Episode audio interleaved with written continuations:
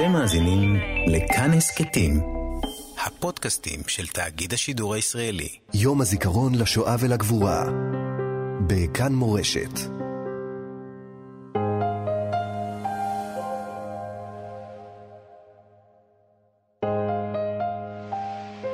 יום הזיכרון לשואה ולגבורה, בכאן מורשת.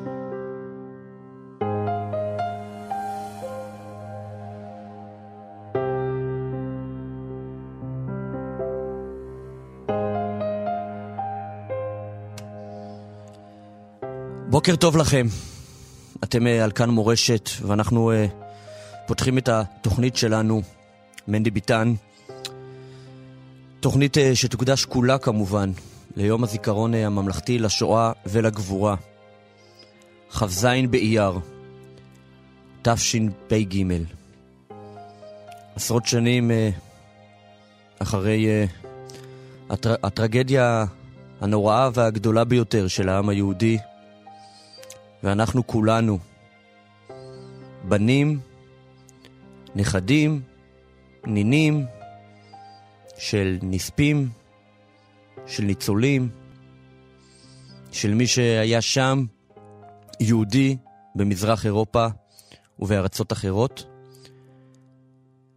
ועולמו חרב עליו.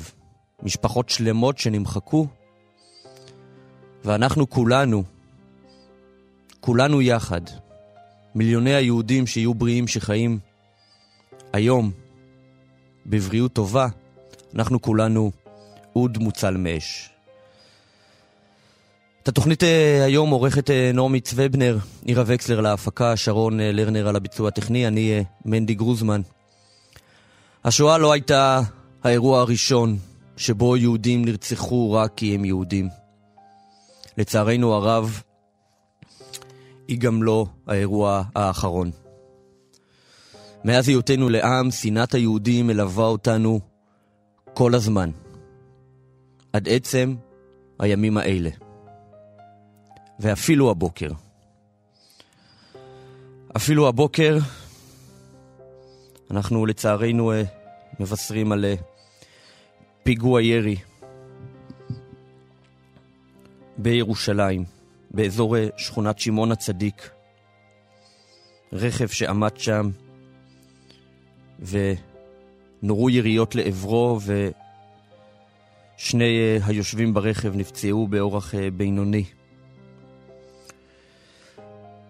תזכורת עצובה מאוד בבוקר יום השואה, שהשנאה הזאת עדיין איתנו. היא תמיד לובשת פנים אחרות. פעם ליהודים יש יותר מדי כסף, פעם ליהודים יש פחות מדי כסף, פעם הם תופסים את כל מקומות העבודה, ופעם אחרת הטענה היא שהם לא עובדים.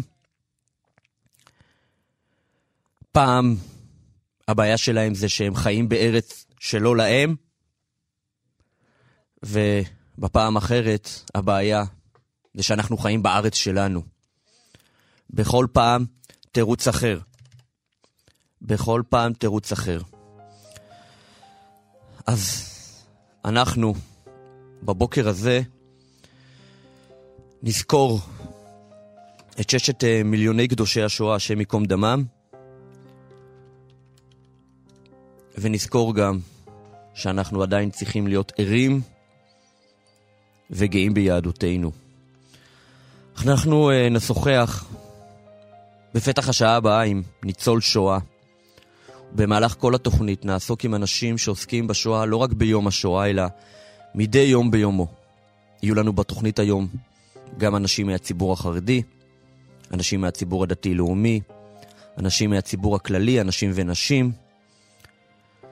כולנו מספרים את אותו סיפור, לפעמים אנחנו מסיקים ממנו מסקנות אחרות, וכל המסקנות חשובות. נקרא עכשיו פרק אה, פ"ג בתהילים, ראיתי שכמה וכמה ציינו שזהו פרק אה, שמתאים לקריאה ביום הזה. שיר מזמור לאסף, אלוהים, אל דומי לך, אל תחרש ואל תשקוט אל. כי הנה אויביך יאמיון, ומשנאיך נשאו ראש. על עמך יערימו סוד ויתייעצו על צפוניך, אמרו לכו ונכחידם מגוי, ולא ייזכר שם ישראל עוד. כי נועצו לב יחדיו, עליך ברית יכרותו. אוהלי אדום וישמעאלים, מואב ואגרים, גבול ועמון ועמלק, פלשת עם יושבי צור. גם אשור נלווה עמם, היו זרוע לבני לוט סלע. עשה להם כמדיין, כסיסרא, כיבין, בנחל קישון. נשמדו באין דור, היו דומן לאדמה. שיתימו, נדיבימו, כעורב וכזאב, וכזבח וכצלמונה, כל נסיכימו. אשר אמרו נרשע לנו את נאות אלוהים. אלוהי, שיתימו כגלגל, כקש לפני רוח. כאש תבער יער, וכלהבה תלהט ערים. כן תרדפם בשעריך ובסופתך תבעלם, מלא פניהם קלון, ויבקשו שמך אדוני. יבושו, ויבעלו עד עדי עד, ויחפרו ויאבדו, וידעו כי אתה שמך אדוני, לבדך עליון על כל הארץ. פרק פ"ג בתהילים. אם יש לכם אה, סיפור, זווית, נקודה, רעיון תורני שמתקשר ליום הזה ואתם רוצים אה, לשתף בו את כולנו, בבקשה אה, תכתבו לנו כמובן כשאתם לא בנהיגה ל-055-966-3991 055-966-3991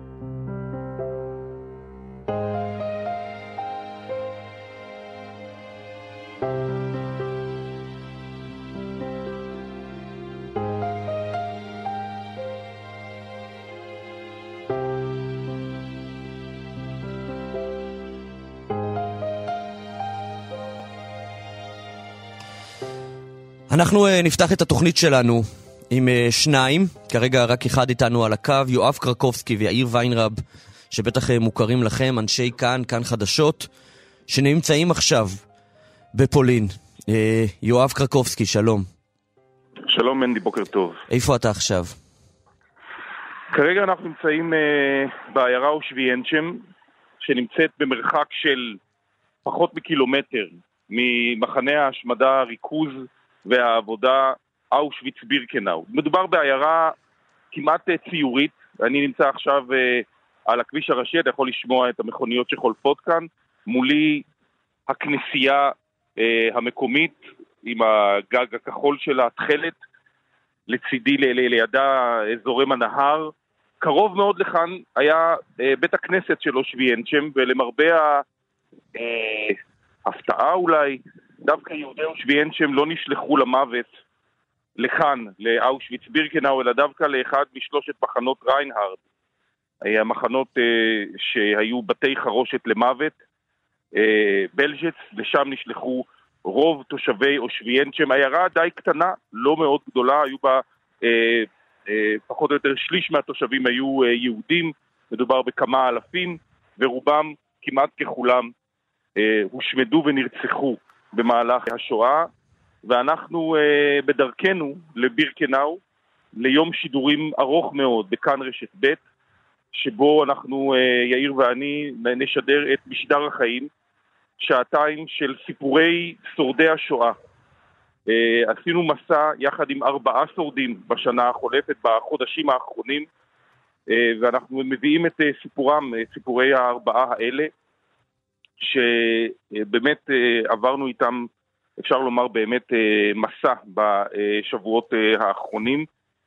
מדובר באחת מהשורדות אולי המוכרות ביותר, הלינה בירנבאום, אחת הראשונות, מנדי, שבכלל סיפרה את הסיפור שלה עוד משנות ה-60, כן. ובשנות ה-80, בסוף שנות ה-80, ב-1988, יצא הסרט בגלל המלחמה ההיא של אורנה בן דור ניב, שבה אה, מתועד הסיפור של אלינה בירנבאום, אה, דרך עיניהם של שניים, יעקב גלעד הבן שלה, ויהודה פוליקר, אה, שנתן את סיפור הוריו מסלוניקי.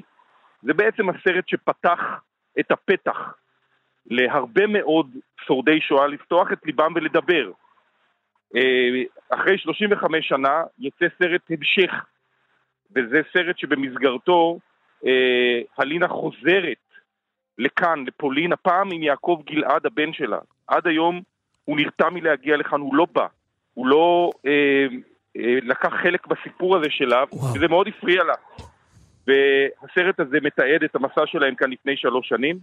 אנחנו אה, פגשנו את אלינה בירנבאום בבית לוחמי הגטאות, שמענו אותה משוחחת עם תלמידים שנמצאים עכשיו במסע במסגרת מצעד החיים. ראיינו אותה איתה, אותה ופגשנו אותה אה, לפני כשבועיים בהשקת הסרט, ממש מסע שערכנו איתה, גם עם שושי טריסטר, שורדת שואה נוספת, שמנדי, יאיר ואני משוחחים עם שורדי שואה בשנים האחרונות על בסיס קבוע. כן. עדויות, כמו שסיפרה לנו שושי טריסטר, גם יאיר וגם אני לא שמענו מעולם, ואני חושב שגם המאזינים שלנו ישמעו אותה, את העדויות האלה היום בפעם הראשונה.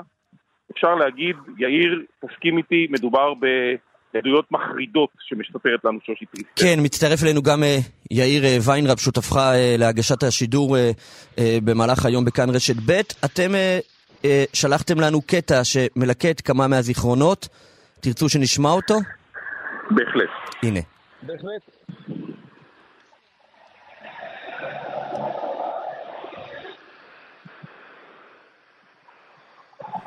ואני רואה אישה שאוכלת לחם. אני אומרת לה, מאיפה יש לך? אז היא אומרת, היה לי שרשרת קטנטן, זרקתי לילד למטה, הוא הביא לי את הלחם.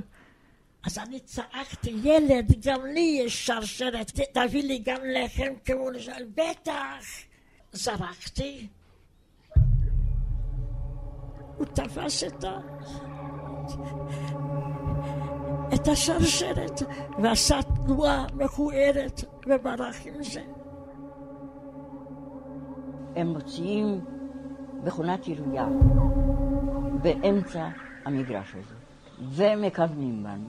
אבא מחבק אותנו, ואימא לוחשת לי, כל אדם מת פעם, ואנחנו נמות עכשיו ביחד. אל תפחדי, אל תפחדי. היה כזה ביטחון, כזה משהו, כאילו זה כבר, אני כבר מתתי, אני כבר הייתי בשמיים, אני כבר, אין כבר ממה לפחד יותר. אין, הכל כבר קרה כאילו. מעבר לגדר קופצת עלינו להקת כלבים ארסיים, כמו רוטוויילר. היו כלבים עם הלשון ארוכה עד, עד החזה, והעיניים שלהם, והפה פתוח, השיניים, המלטעות שלהם בחוץ, הם קפצו לתוך הילדים. כל כלב תפס ילד, קפץ מעבר לגדר, הלך לאכול את הארוחה שלו מעבר, ראו מלא עצמות מעבר לגדר של הילדים. אמרו לילדים, תשמעו חבר'ה, אתם באמת ילדים ואתם באים מהבית והאבא שלך היה הכי טוב והכי יקר ואימא שלך הייתה הכי זהב והכי הכי הכל אבל זה לא ככה, זה נגמר. בואו הנה. לקח אותם החוצה, הוא אמר להם, תסתכלו שמה, לערובה, מה אתם רואים? עשן. הוא אמר, זה לא עשן, זה ההורים שלכם, עכשיו שורפים אותם.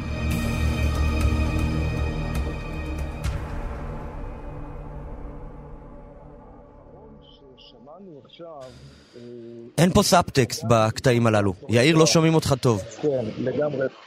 כן, אני מנסה רגע לשפר את המיקום. אתם שומעים אותי עכשיו יותר טוב? כן.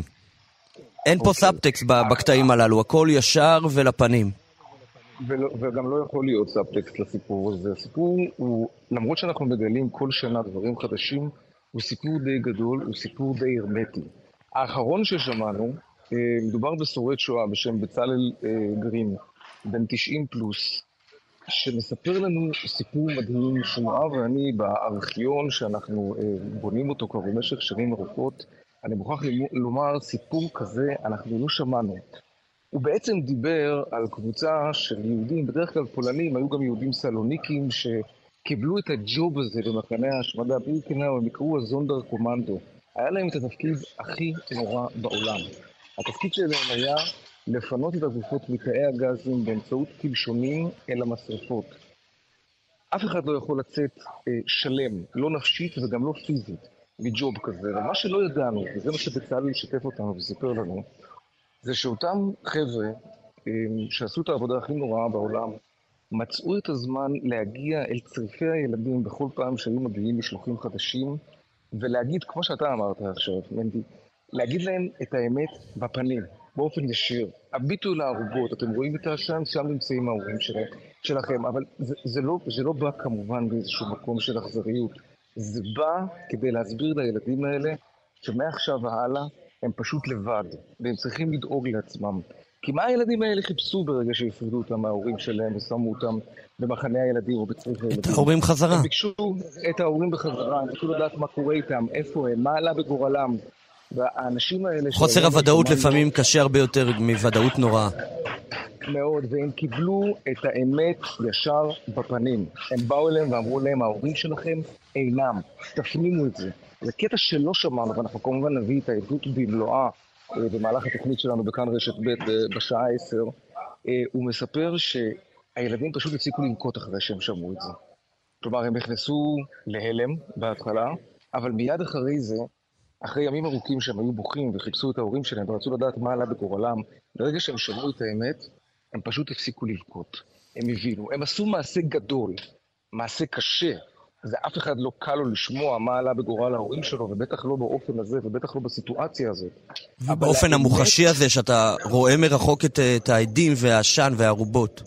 בדיוק, כן, אבל האמת הזאת, באופן הזה, האמת שחררה אותם.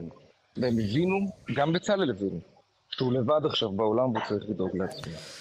אז הנה, באמת, אה, אם, אם, עד כמה שלהם כמובן היה קשה להתמודד עם האמת, אה, גם אנחנו, בני הדור השני והשלישי, יש גישות שונות, יש כאלה שמעדיפים להסיט את המבט, לא לשמוע עדויות כמו כאלה ששמענו עכשיו, אה, להתעלם, לנסות לחשוב אל העתיד, ואתם שניכם, ולכן אנחנו גם מדברים איתכם, אתם אלה שבחרתם במשך שנים אה, להתמודד ישר עם האמת אה, בפנים. נספר אל המאזינים, יואב קרקובסקי ויאיר ויינרב, שני עיתונאים שביום-יום אה, שלהם עסוקים באקטואליה, בכאן ועכשיו, לא בעבר אלא דווקא היום, אה, בנושאים פוליטיים, בנושאים מאוד תוססים וסוערים, אך במקביל, אתם אפשר לומר, מנהלים חיים אה, מקצועיים מקבילים.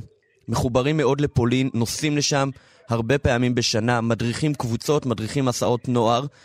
ואני רוצה לשאול, נתחיל איתך יואב, מאיפה החיבור הזה? קשה לי לענות לך על זה. זה דבר שמלווה אותי מילדות. אני דור שלישי שהדור הראשון מיעט מאוד לספר, וגם הקשר איתו לא היה טוב. האבא של אבא שלי, אה, אני לא, אה, הקשר בינינו היה אפילו גרוע מאוד. רק ב-2018 למעשה עליתי על הסיפור המלא שלו, שמתברר שלפני שנים רבות, ב... עוד בשנות התשעים, אבא שלי לקח אותי וצילמנו את סבא מדבר. הוא סיפר את הסיפור שלו, אבל בגלל המטענים המאוד רגשיים האישיים שהיו לי כלפיו, כנראה או לא האמנתי, או הדחקתי, או מחקתי את הסיפורים האלה. אל הקלטת הזאת, שהייתה קלטת אה, של אה, מסרטת וידאו, הגעתי באמת, אה, ידעתי שהיא קיימת, חיפשתי אותה אחרי שכבר אבי נפטר, ו... אה, הייתי בטוח שהיא בכלל בפולנית, התברר שהיא בעברית, וגיליתי שם את הסיפור. יכול להיות שהסיפור מתחיל משם, החיבור מתחיל משם, אבל יכול להיות גם מאוד שלא, כי עוד לפני כן התעסקתי בהרבה מאוד במחקר הפנימי הזה שלי, גם על גורל המשפחה, ולא רק. ואני חושב שיש דבר אחד שגרם לי באמת, זה נשמע כמו קלישאה, לא לישון לילות לפני כמה שנים, זה מה יהיה אחרי שהם כבר לא יהיו איתנו, שלא יהיה מי שיספר את זה מגוף ראשון, והחלטתי שהשליחות שלי היא להביא את הסיפורים האלה. ואנחנו יוצאים, יאיר ואני, בשנים האחרונות, כל שנה למסע כפול, לפני חודש ינואר, לפני יום השואה הבינלאומי, ולפני יום השואה, היום הזיכרון אה, לשואה והגבורה, יוצאים למסעות כדי לשמוע את סיפוריהם של השורדים מגוף ראשון. ואני אגיד לך משהו, מנדי, בכל פעם שאני רואה שם של שורד שאני לא מכיר, שני דברים קורים לי. אחד, הלב שלי מלא שמחה שיש עוד מישהו שמדבר ואני לא מכיר אותו ואני יכול להגיע ולשמוע את הסיפור שלו. שתיים, תחושת לחץ שאני חייב לעשות את זה ומהר. כן. ובאמת שוחחנו עם רבים, ואף פעם אני לא מרגיש שאנחנו מדברים מספיק. היום בתוכנית אנחנו נשמע את אלינה בירנבאום ואת שושי טריסטר ואת בצלאל גרין ואת יהודית שוש, ויש לנו עוד רשימה ארוכה שנרצה להגיע אליה, כי כל עוד הם כאן, חובתנו לשמוע את סיפורם מגוף ראשון. לקחת את הסיפורים האלה ולהעביר אותם הלאה. אתה, אתה אומר שאנחנו מדריכי קבוצות נוער לפולין. קטעים מהראיונות שאנחנו מקיימים לאורך השנים מהווים נדבך מרכזי בהדרכות שאנחנו מעבירים לבני הנוער, משמיעים להם באוזניים, באתרים שבהם התרחשו, mm. התרחש האסון הגדול ביותר לעם היהודי, משמיעים להם באוזניים את העדים החיים ואלה שאינם בחיים, אבל כבר באוזניים הם חיים לך, משמיעים את העדויות ש... של מה עבר עליהם. נכון, למי שתוהה עד כמה אה, סיפורים אה, אפשר עוד לספר, אז צריך לזכור כל הזמן שמספר אה, סיפורי השואה הוא שישה מיליון. שישה מיליון סיפורים של שישה מיליון אנשים, והאמת שיותר, גם בני המשפחות והמכרים והחברים. אה, ואנחנו רחוקים מאוד מהמספר הזה, ולא נגיע אליו לעולם, כי חלק מן הסיפורים... אה, כמובן אין מי שיספר אותם, אבל uh, ממשיכים ומתקדמים. יאיר, איך אתה מהחיבור שלך? תראה, אני אתן לך שתי תשובות שהן לכאורה שונות, אבל הן בעצם מתכתבות אחת עם השנייה לכדי תשובה אחת. אני זכיתי שכשהייתי ילד, שהיו לי שתי סבתות ושני סבים, לא, לא כל אה, ילד בדור שלי זכה אה, למצב כזה, של כן. משפחה מלאה. ו, והיה לי סבא שלחם בצבא האדום ואחר כך אה, נתפס אה, והעביר את שנות המלחמה אה, כיהודי נרדף. הייתה לי סבתא של משפחה פולנית, רופא פולני הציל אותה, הציל את חייה. תמורת כסף זאת הסיבה, אגב, שהוא גם לא חסיד באומות עולם. הייתה לי סבתא באושוויץ והיה לי סבא במחנה העבודה ינובקה, ואני גדלתי על הסיפורים האלה. ואני חושב שהמספר הפעמים ששמעתי בילדותי את אה, שמו של מחנה ההשמדה אושוויץ, אמ, היה מספר עצום, אי אפשר לספור אותו, זה פשוט היה חלק מחוויית הילדות שלי, כי סבתא דיברה ודיברה הרבה מאוד. Oh. וזה תמיד נורא עניין אותי ותמיד מאוד נמשכתי לעניין הזה. דבר אחד אני יכול להגיד לך, סיימנו, לא מכבר, את חג הפסח. כן. ועשינו את, את המצווה והגדת לבנך. אני חושב שבעידן המודרני, אנחנו בעצם נמצאים בסיטואציה שהיא חובה עלינו להמשיך את העניין הזה בהגדת לבנך ולבתך אה, המודרני שלנו. אנחנו חייבים להעביר את הסיפורים האלה מדור לדור. זה בדיוק התפקיד שלנו, וזה לא רק התפקיד של יואב ושלי, זה גם התפקיד של החניכים שלנו, שגם אם הם לא יעסקו בהוראת השואה או בהדרכת השואה, הם חייבים לדעת, הם חייבים להכיר. והם חייבים להעביר את זה הלאה, כל אחד בפריזמה הצרה שלו או הרחבה שלו. תלוי לאיזה סיטואציה הוא ייקלע במהלך החיים שלו, אבל את הסיפורים האלה חייבים להעביר הלאה. וחייבים גם להיות נאמנים למציאות, וחייבים לצבור כמה שיותר עדויות, ולדבר עם האנשים היקרים האלה, ואני אגיד לך, מנדי, אני חושב, אני לא חושב, אני בטוח שישנם עדיין ניצולי שואה שלא פתחו את הפה, ועדיין לא סיפרו לאף אחד את מה שעבר עליהם. וזה התפקיד שלנו. כן. למצוא אותם ולתעד אותם. כי בעוד כמה שנים כבר לא יהיה מי שיספר את זה בגוף ראשון. נכון. זה התפקיד שלנו בדיוק. יואב קרקובסקי, יאיר ויינרב, אה, אנשי כאן, אתם מהשידור שלכם כאמור יתחיל מבירקנאו אה, בשעה 10 בבוקר בכאן רשת ב' בהצלחה ותודה רבה אה, שדיברתם איתנו ועל כל הפעילות החשובה הזאת. אמן, אמן. ואנחנו עדיין נותרים בפולין. ו... יום הזיכרון לשואה ולגבורה. בכאן מורשת. איתנו אה, נמצאת עכשיו אה, גילה וניג, שלום. שלום רב, בוקר את, טוב. את מדריכה במוזיאון השואה אה, ביד מרדכי, מדריכה גם סיורים בפולין, ואת נמצאת שם כעת במקום בו יצא מצעד החיים. נכון, אנחנו בדרך, למען האמת. אז ראשית, תיקון קטן, אני מדריכה, הדרכתי שנים ביד מרדכי, ואני כבר שנים מדריכה במוזיאון אה, בית העדות במושב ניר גלים ליד אשדוד, אה, מנהלת את המסעות משואה לתקומה בארץ. אם תרצו כמה מילים אחרי זה, אז כן. בשמחה רבה. כן. ומדריכת פולין כמובן. אנחנו נמצאים באוטובוס בדרך לאושוויץ בירקנאו, למצעד החיים. ההתרגשות פה מאוד מאוד מאוד גדולה. קבוצה מאוד מיוחדת אה, של אה, נשות חינוך מצד אחד, מצד שני אה, בנות, מספר בנות צעירות מגיל 16 עד 18 ששייכות לפנימיית עדן, פנימייה לנערות, והם בעצם צירפנו אותם אלינו למסע, וזה, ואנחנו בדרך מאוד אפרורי. אה, מאוד מאוד מתאים לאווירה ש, שככה אנחנו, שכל אחד ואחת אה, חווים פה. אה, התרגשות, רגשות מעורבים. מצד אחד... ממה הם מעורבים? מצד אחד השליחות המאוד מאוד גדולה, שגם לקחתי על עצמי לאורך כל השנים. אני מגיעה לפולין כבר 36 שנים. וכל שנה, כל שנה, וכמובן מתוקף היותי מדריכת פולין, אז לפעמים אה, כמה פעמים בשנה, והייתי במצעד אה, החיים כבר כמה פעמים, ותמיד תמיד ההתרגשות מעולה בעצב מאוד מאוד מאוד גדול.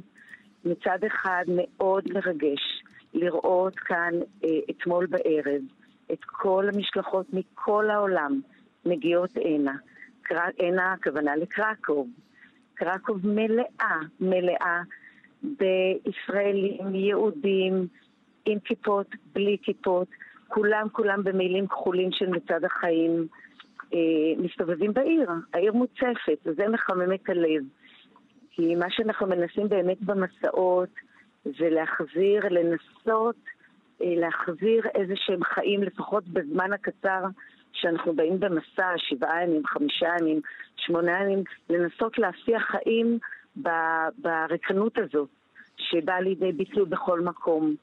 וכשאתה רואה את הקבוצות האלה של ה... מכל הגילאים דרך אגב, של ה... ש... של... שמסתובבים יום לפני המצעד בפולין, וזה מחמם את הלב. מצד שני, כן. אה, אתה יודע, אני אומרת, תמיד אה, אנחנו רוצים להיות בבית, להיות ביום השואה בבית שלנו, בארץ שלנו. כן. אה, אני דור שני. Mm. אבא שלי היה בן עשר שהתחילה המלחמה. Mm. והיום ברוך השם בן 94. בלי עין הרע. ומאז שאני זוכרת את עצמי, אנחנו יושבים לידו בערב יום השואה, כל הילדים, ואחר כך הנכדים, ועכשיו גם הנינים, ו- ומכבדים אותו, ובאמת שומעים עוד ועוד, מנסים ללקט עוד ועוד סיפורים. אז כשאתה שואל רגשות מעורבים, זה בדיוק על, ה- על התפר הזה. כן.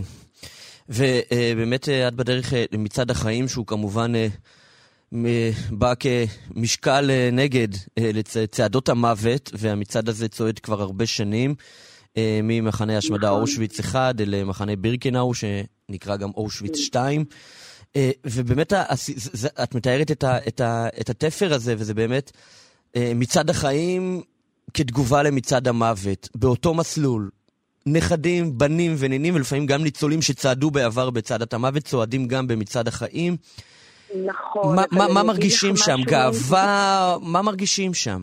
אז זהו, אז אני בדיוק רוצה, ממש, אה, אני רוצה לענות לך על זה, כי אנחנו לא הולכים פה במצעד של התרסה. עשו לנו, היינו בצעדות מוות, אבא שלי צעד בצעדת מוות מהפינוי של אושוויץ. Mm-hmm. זאת אומרת, אנחנו, לפחות בסביבה הקרובה שלי, ונמצאים פה הרבה מדרכי פולין שהם חברים אה, שלי, והם כמוני, אנחנו היום לא צועדים בקטע של אה, אנחנו פה למרות, זאת אומרת, שוב, זה למרות הכל, אבל אנחנו צועדים בגאווה מאוד מאוד מאוד גדולה. אנחנו כולנו עם דגלי ישראל. וכבר רצתי בבוקר לראות באוטובוס שהמקלות של הדגלים פה, כדי שחס וחלילה לא נשכח את מקלות הדגלים. והגאווה היא מאוד מאוד גדולה. כן, אה, למרות, אה, ו- ואולי בזכות, אנחנו צועדים פה. צועדים בגאווה, ולראות את כל, ה, את כל, ה, את כל הכמויות ה, הראשים והדגלים והאנשים שצועדים והמילים הכחולים והאווירה ונפגשות משלחות ומדברות אחת עם השנייה ונפגשים צעירים. אתה יודע, אני הייתי במצעד החיים האחרון לפני הקורונה כן. עם קבוצה, אני מתנדבת בעמותת חיילים בודדים.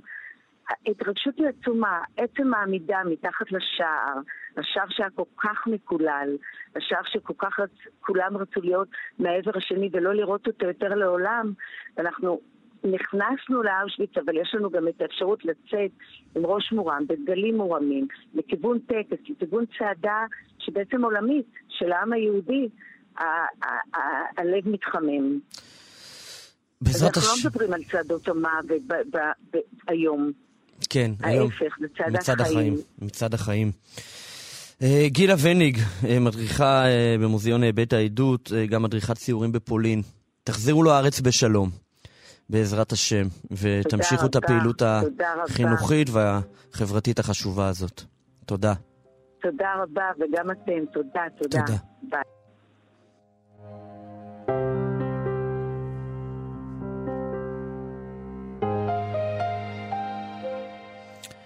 יום הזיכרון לשואה ולגבורה. בכאן מורשת. מנדי ביטן אה, כאן אה, מורשת שעה, 25 דקות לפני אה, הצפירה. אנחנו ביום הזיכרון השואה, אה, לשואה ולגבורה. אחד מן היהודים החשובים שעוסקים מאוד בהנחלת זיכרון השואה, בהתאמה לציבור הדתי, לציבור החרדי במיוחד, הוא הרב ישראל גולדווסר. שלום כבוד הרב. שלום וברכה, בוקר טוב לך ולכולם. אתם אה, גם אה, מרצה במרכז האקדמי לב, גם מטעם אה, ארגון גנזך קידוש השם, כמובן מדריך קבוצות שואה אה, באירופה. ואחד הדברים המעניינים שעשית זה הקמת קו איסקרם, קו טלפוני שאפשר להתקשר אליו גם מטלפונים כשרים, הדרך שבה רבים מאיתנו צורכים את המידע שלנו, ושם יש מאות הרצאות בנושא היסטוריה יהודית והשואה. אני מניח שאת הקו הזה, אתה, הרציונל שעמד מאחוריו זה שרצית שגם מי שמנותק לחלוטין מספרות ומעיתונות ומאינטרנט או ממדיה כזו או אחרת, אה, יהיה לו את האפשרות לזכור את השואה. זה מאוד חשוב לך. למה? אה, בהחלט, אני לא אתהדר בנוצות שאינם שלי, את הקו אה, הקים יהודי יקר, חפץ בעילום שמו, יושב בצנעה וענוותנות ופועל רבות למען עם ישראל. מהמם. הוא גייס אותי למשימה של מסירת השיעורים, השיעורים מהמם. המרכזיים בקו, אותי ועוד מרצים נוספים, ובאמת אה, הרעיון היה מאוד מאוד מתבקש, כי הוא פנה אליי בהתחלה, אמרתי לו, למה נראה לך שמישהו יתקשר לקו טלפון בשביל לשמוע שיעורים על תקופות קשות? הוא אמר לי, בוא נראה. וההיקפים של ההאזנות באמת הגיעו להיקפים לא נורמליים. וזה מספר כמה שהקהל החרדי בפרט אה, מאוד רוצה להתחבר, מאוד רוצה לדעת, מאוד רוצה לשמוע. הפלטפורמה הזאת הטלפונית, זה נכון שהיא מחד היא עשויה למי שמתנזר מאינטרנט וספריות ציבוריות כלליות, אבל מאידך זה הרבה יותר ממוקד. זה לא רפרוף כזה וקפיצה מאתר לאתר ולדפדף עם האצבע למעלה ולמטה בכתבה.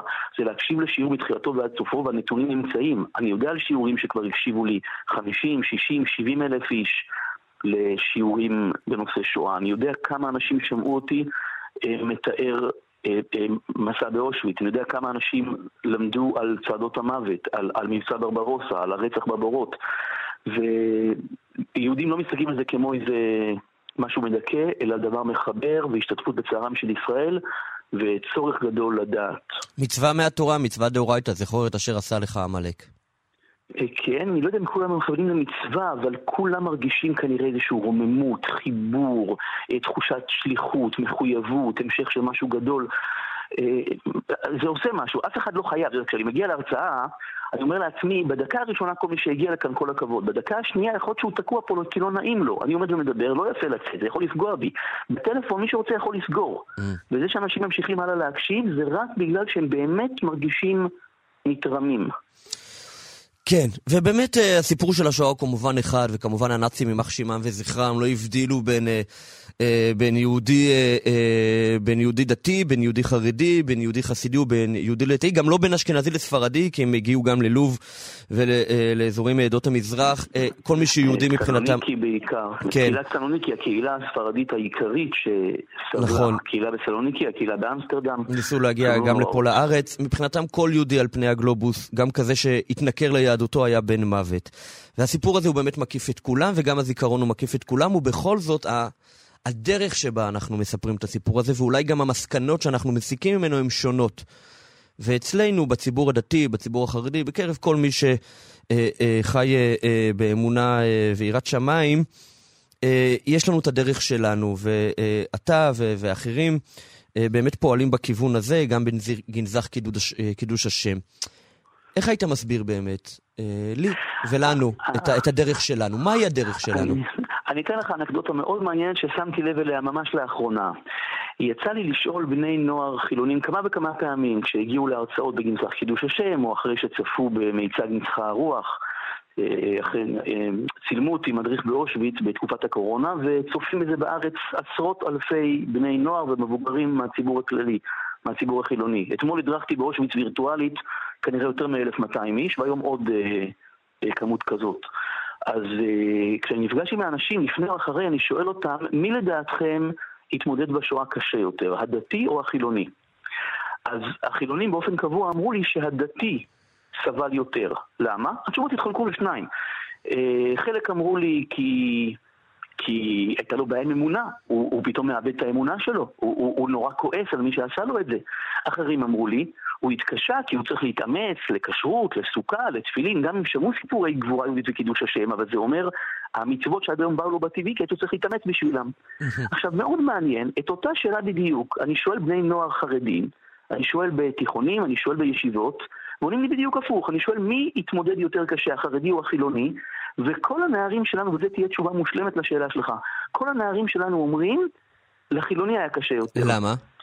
כי לדתי הייתה אמונה, היה לו על מה להישען. היה לו, היה, יש לו תכלית, יש לו מטרה, הוא יודע שאנחנו עם השם, ועם השם מתמודד, יש משמעות לסבל. ושמירת מצוות מתוך קושי אף פעם לא גורמת לחריקת שיניים, תמיד איזושהי רוממות, תשמחו בך מקדשי שמך. מעולם לא תשמע יהודי מספר על מסירות נפש לקיום מצוות, מתוך איזו הנחה ששוברת חצי גופו של אדם. תמיד זה יהיה ב... וואי, איך ישבנו שם בבונקר ולמדנו תורה במסירות נפש, תמיד זה יהיה עם, עם דמעות, עם התרגשות, עם וואו, זה אף פעם לא יהיה עם תיאור של סבל וייסורים. וזה תמצית העניין המזוקק, זה גם הסיפור של האמונה ו, וגם הסיפור של הגבורה היהודית, ואני חייב להוסיף עוד משהו, שאם שנים שנים חשבתי שסיפור הגבורה היהודית שייך לציבור חרדי, אה, נוכחתי מאוד מאוד חזק לראות בשנה, שנתיים האחרונות, גם בגנזך קידוש השם, שמגיעים מבקרים רבים לא מהציבור החרדי, וגם בנסחה הרוח, עד כמה אה, אנשים שלא מניחים תפילין, מתפעלים ומתרגשים לשמוע על הנחת תפילין באושוויץ. עד כמה כאלה שלא מקפידים על שבעה ימים בסוכה. עד כמה הם יוצאים מהכלים ומתחברים ומנגבים דמעות כשהם על הסוכה שהייתה באושוויץ. וזה אומר שהמסרים היהודיים האמיתיים מתחברים לנשמה שיש לכל יהודי. הרב אה, גולדווסר, הרב ישראל גולדווסר, אה, באמת אה, מאושיות זיכרון השואה, גם בהתאמה לציבור שלנו. מה המספר של קו זקרם? יש לכם אותו אולי זמין? 0722 70 6000.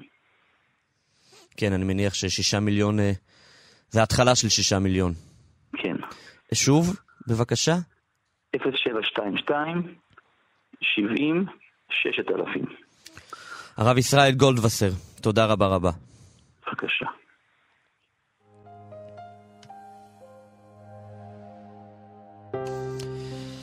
אנחנו uh, מיד נמשיך עם uh, שיחה מעניינת נוספת, אבל uh, כעת אני מחזיק בידיים שלי ספר. ספר שנקרא אני מאמין, אולי רבים מכם uh, מכירים אותו. עדויות על חייהם ומותם של אנשי אמונה בימי השואה. והספר הזה אה, מספר באמת, ונוגע בנקודות שהרב גולדווסר דיבר עליהן, על התמודדות, על פסקי הלכה של רבנים, על דילמות הלכתיות, על האמונה שנותרה איתנה גם בימים שבהם היה הסתר פנים גדול. וגם על דין תורה עם ריבונו של עולם. כן, יש שם חלק שלם בספר שמתאר דברים שאנשים כתבו ואיך הם התמודדו עם השאלה האמונית אולי הקשה ביותר. שאלה שמופיעה כבר במקורות שלנו, אלפי שנה לפני השואה. למה עשה השם ככה? שאלה שהיא נותרת בלי תשובה, כי אין עליה תשובה, ובכל זאת האמונה היא כזו דווקא בגלל שהיא ממשיכה להיות אמונה גם כשיש שאלות שנותרות אה, ללא תשובה. אקרא לכם אה, קטע אחד, שיר. כתוב כאן שהמחבר הוא אלמוני, מי שתרגם את השיר הזה מיידיש כנראה לעברית, שין נקודה מלצר. הבט משמיים וראה, השקיפה ממרום וחזה, כי היינו לעג וקלס בגויים, כי היינו לצחוק, אלוקים. נחשבנו כצאן לטבח יובל, אלוקים, איך לסבול זה תוכל. הן אין לנו ידיד מלבדך כל יחיד, ושמך שומר ישראל. על כן, אליך אלוקים נתפלל, אל תשכחנו, שומר ישראל, אל תשכח דמעותינו. אין שומע אלינו, כי אנו קוראים שמע ישראל. אל תשכחנו, שומר גוי אחד, הראה לכל הגויים, כי אתה לנו אלוקים, כי אין לנו אלא אתה בלבד, כי אין לנו ידיד מלבדך, כל יחיד ושמך השם אחד.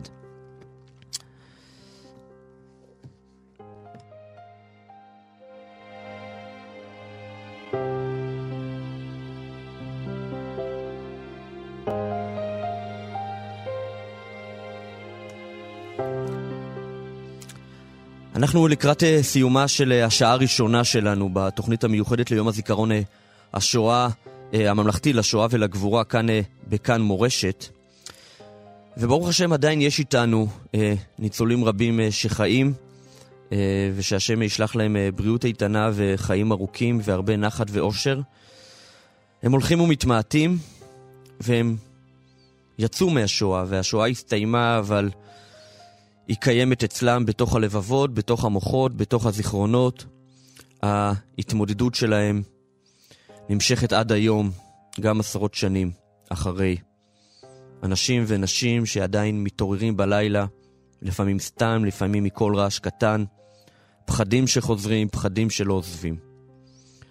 אביבית אה, ויסטוך היא מטפלת רגשית בעזרת אה, בעלי חיים, ומתמקדת בטיפול בניצולי שואה. שלום, בוקר טוב. בוקר טוב. אתגר אה, קשה לקחת לעצמך.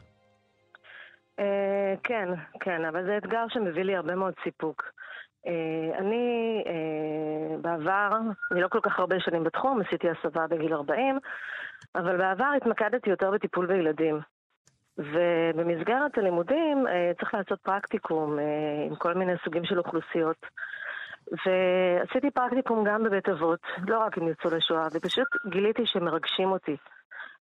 הייתי יוצאת משם בוכה עם כל הצער שלהם ותכנים מאוד מאוד קשים שעולים, ולא קשור גם לשואה, יש, לגיל השלישי יש כל מיני התמודדויות לא פשוטות של אובדנים.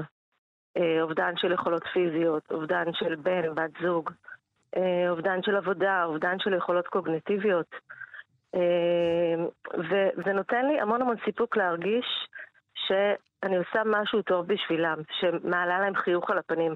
אנחנו בטיפול באנשים האלה לא מחפשים אה, מטרות מאוד גדולות, כמו נגיד אצל ילדים, אלא רוצים לתת להם תחושה טובה, רוצים לתת להם אה, הרגשה טובה, להעלות להם חיוך על הפנים. אה, עכשיו, כשמדברים על ניצולי שואה, זה אנשים שהם מאוד מאוד מבוגרים.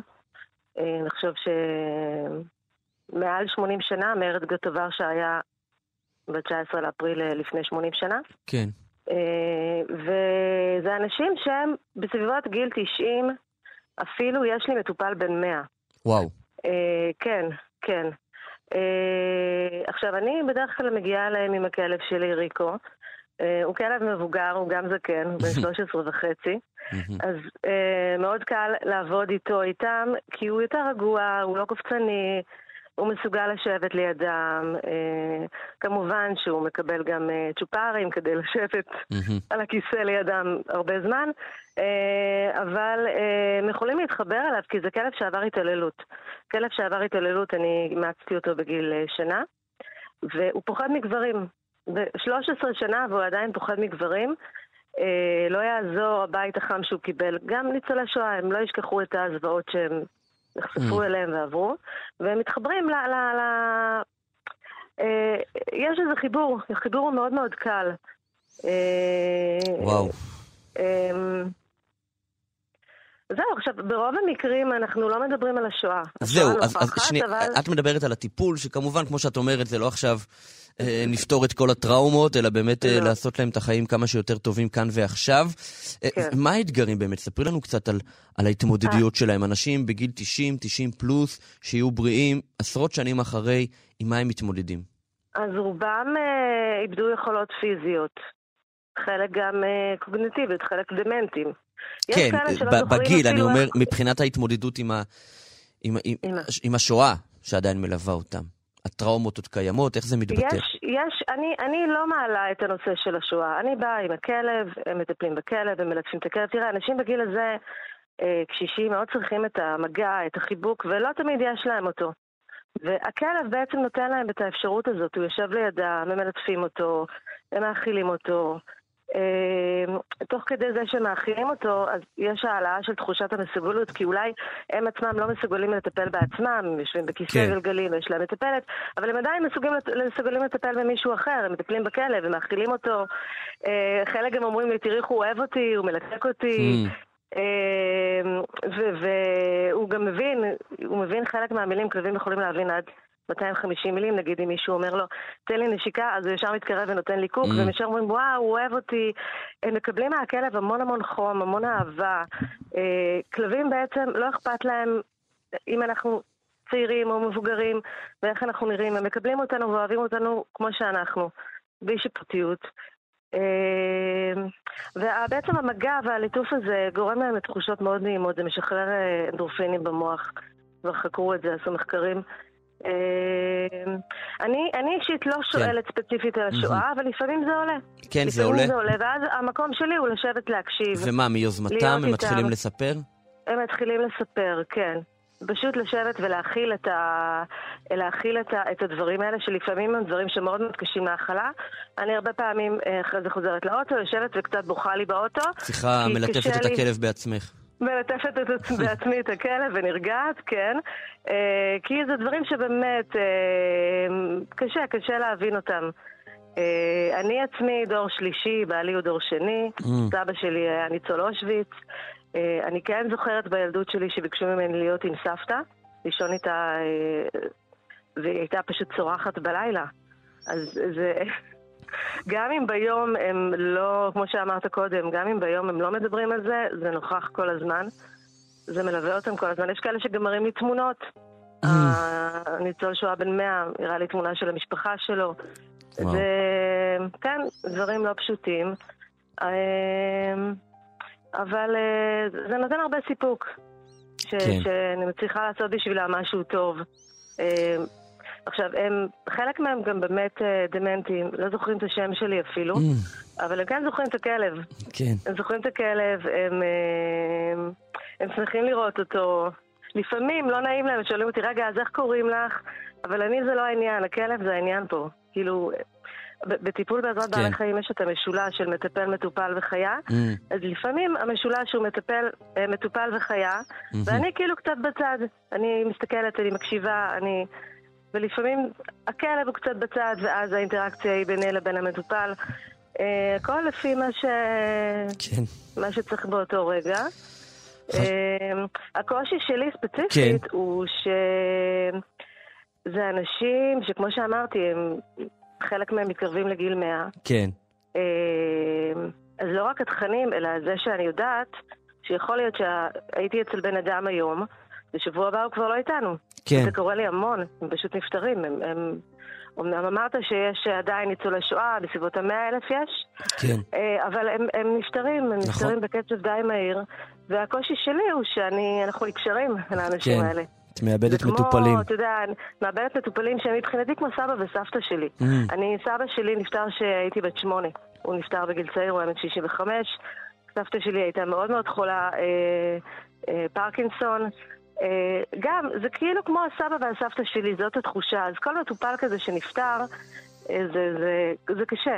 לפחות הנעמת לו. את השנים האחרונות. לפחות, אז זהו, זה מה שמנחם אותי, שהנעמתי לו את השנים האחרונות, ש, שעשיתי משהו טוב בשבילו. אה, אבל כן, אני מאוד מאוד משתדלת לא לפספס אף טיפול, אלא אם כן אני חולה. אה, כי אצלם זה כי אני יודעת ממש... שאולי שבוע הבא הוא לא יהיה, ואז. אני לא רוצה לייסר את המצפון שלי, אז אני ממש ממש. למשל עכשיו, אני בעשר יוצאת, אחרי הצפירה, הולכת לבית אבות.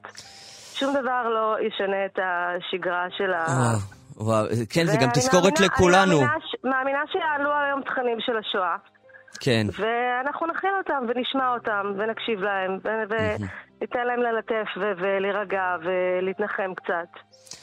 אה, מדהים. מדהים.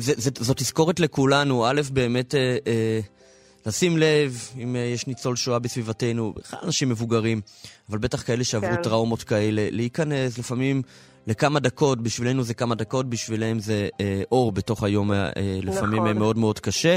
וגם לזכור שאת אה, את מרוץ, את המרוץ נגד הזמן, לשמוע סיפורים מכלי ראשון, מגוף ראשון, לראות את המספר בעיניים. אה, הילדים שלנו, הנכדים שלנו, אה, כנראה כבר לא יזכו לזה, ואנחנו צריכים אה, להיות החוליה הזאת בשרשרת. נכון, נכון מאוד. אני רוצה גם להגיד כן. עוד משהו. אני עובדת אה, דרך עמותת אלה. עמותת אלה זה עמותה שבעצם נותנת טיפולים רגשיים לניצולי שואה, לא רק בעזרת בעלי חיים, יש גם טיפול אה, בתרפיה במוזיקה, תרפיה באומנות, אה, פסיכותרפיה שזה שיחות, וכל מי שהוא ניצול שואה או חי בשנים האלה בתקופת השואה באזורי אירופה, זכאי לקבל את הטיפול הזה אה, ללא עלות. אז זה חשוב, מי שיודע או מכיר, אני לא יודעת אם ניצולי שואה כן. כן. יודעים, יודעים שזה זכות שלהם לקבל את זה. אז הנה, אה, אנחנו עמותת אלה, תחפשו ו... עמותת אלה, תחפשו אותם, תפנו אליהם. כל ניצול שואה זכאי לקבל ללא עלות טיפול רגשי על חשבון המדינה. זה מאוד מאוד. חשוב. אני הרבה פעמים פוגשת אנשים שלא יודעים, שלא מכירים, וזה... זה חבל. זה חבל. זו זכות שלהם. אני מנצלת את הבמה הזאת, עמותת. אלה, תחפשו אותם, לעזור לניצולי שואה. מצוין, אביבית וייסטו, תודה רבה רבה רבה על הפעילות החשובה וגם על רבה השיחה. לכם. להתראות. תודה רבה לכם, להתראות. ביי. יום זיכרון לשואה ולגבורה. בכאן מורשת.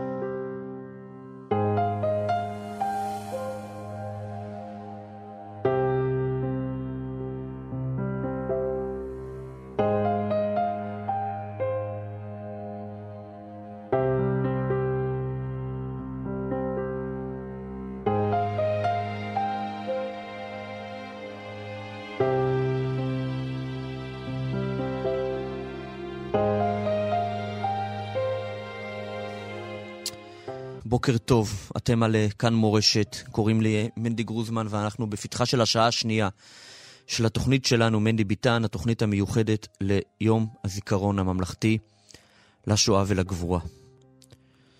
בפתח השעה הזאת, ממש עוד כמה דקות, אנחנו נשוחח עם שמעון גרינויז, שיהיה בריא בן 91, ניצול שואה בעצמו, שסיפור ההצלה שלו הוא נס של ממש. שמעון היה בהמשך גם אה, איש חינוך ומנהל בית ספר, חד וצלול ברוך השם, ואנחנו נשוחח איתו. ובהמשך נשוחח עם אנשים שבני הדור השני והשלישי שעוסקים בשואה לא רק ביום השואה, ולא רק בעשרה בטבת או בתשעה באב, אלא בכל יום ויום שמקדישים את חייהם ללימוד וללמד אחרים ואת כולנו את זיכרון השואה. לעזור לנו לקיים את המצווה מהתורה, מצווה דאורייתא ממש. זכור את אשר עשה לך עמלק. והבוקר קיבלנו תזכורת כואבת נוספת לכך ששנאת היהודים לא הסתיימה אז עם שחרור אה, מחנות ההשמדה ועם אה, ניצחון אה, צבאות בעלות הברית. שנאת היהודים ממשיכה ללוות אותנו היום. ברוך השם, היום אנחנו במצב אחר לחלוטין, אבל השנאה הזאת עדיין קיימת ועדיין גובה מאיתנו מחיר דמים. הבוקר באזור שכונת שמעון הצדיק בירושלים, פיגוע ירי לעבר רכב שבו ישבו שני יהודים, שניהם נפצעו, והירי הזה לעברם היה ירי כי הם יהודים. בשואה כעסו עלינו למה אנחנו גרים בארץ לא שלנו. היום כועסים עלינו למה אנחנו גרים בארץ שלנו. כל פעם הסיבה מתחלפת, אבל השנאה נותרת אותה שנאה. אז לרפואת הפצועים, ולרפואת כל הפצועים, והחולים, ולעילוי נשמתם של ששת מיליון קדושי השואה, השם ייקום דמם, אנחנו נקרא פרק תהילים, פרק uh, שנכתב עליו שהוא מתאים להקראה בטקסי זיכרון, בימי זיכרון, בימי uh, ימים מהסוג הזה, פרק ב' בתהילים.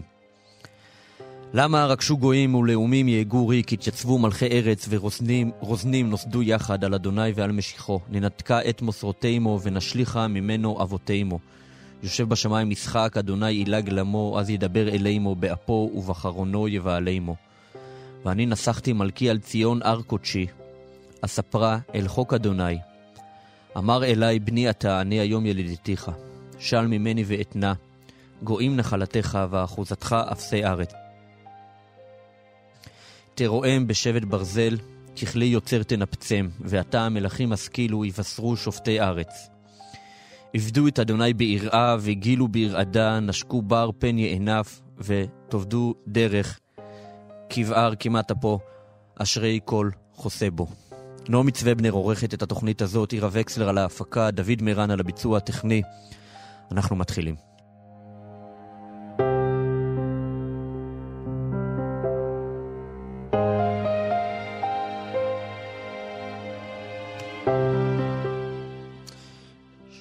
שמעון אה, גרינהויז נולד בשנת 1932, תרצ"ב, בלוח השנה העברי, בקרסני שבבלארוס.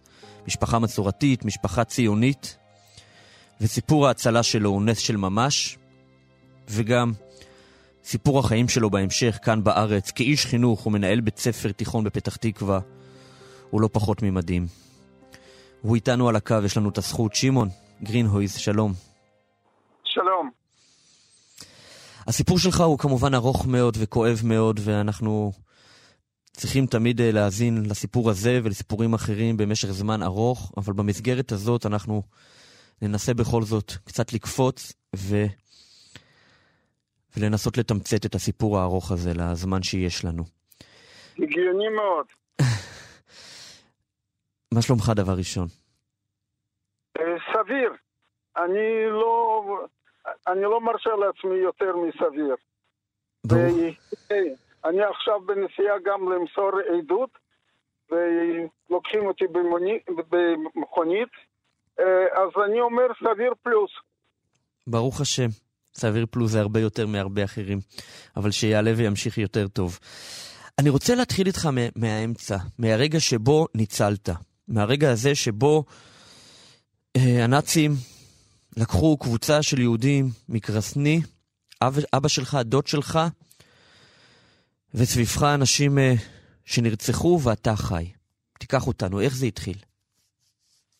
Uh, תראה, כשהיינו בגטו, באחד מהסמים מחוץ לגטו, הסם שהיה שייך ליהודים, התאכסנו סוסים גרמנים, סוסים גזעיים, ואחד מהסוסים נפל לבור ושבר את הרגליים. מי השם היהודים? הם פרצו לגטו, הוציאו אותנו לכיכר, אבי אחז בידי, הצביעו על חמישה אנשים, כולל על אבי, צעדנו חמישה צעדים קדימה, ובשיטה הנאצית, עם אקדחים שלופים בכפפות משל לבנות, מאחורה רצחו את כולם, כולל את אבי.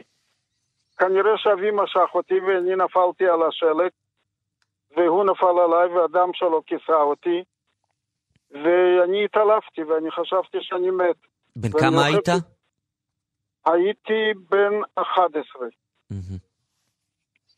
ואני זוכר רק ששאלתי את עצמי איפה אני בגן עדן או בגיהנום. והתעלפתי, ואז הקברנים היהודים העמיסו אותנו על עגלה והובילו אותנו לקבורה, גם אותי. וכנראה מחום הגופות אני הזזתי רגל. ואז הקברן היהודי הוריד אותי מהעגלה, ככה הודות לאבי ולקברן נשארתי בחיים, פעם ראשונה.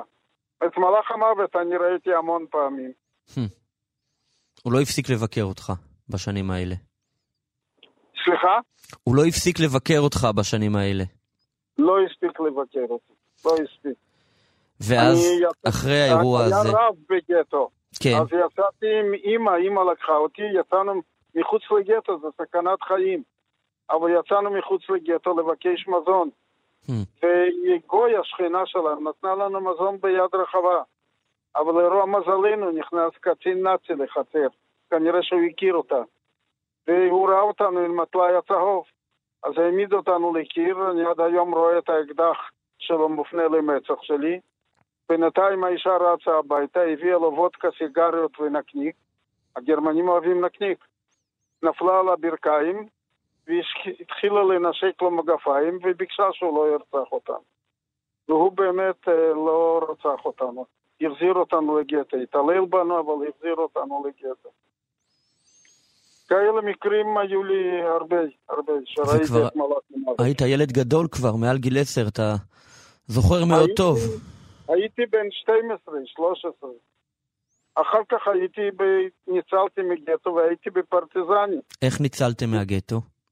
לפני, בסופו של דבר הוא אנחנו- חוסל. אנחנו הרגשנו שמתקרב הסוף, אז בנינו קיר דמה, היה לנו מרתף עם הרצפה מקרשים. והנאצים, כל מה שהם עשו, הם עשו בעורמה.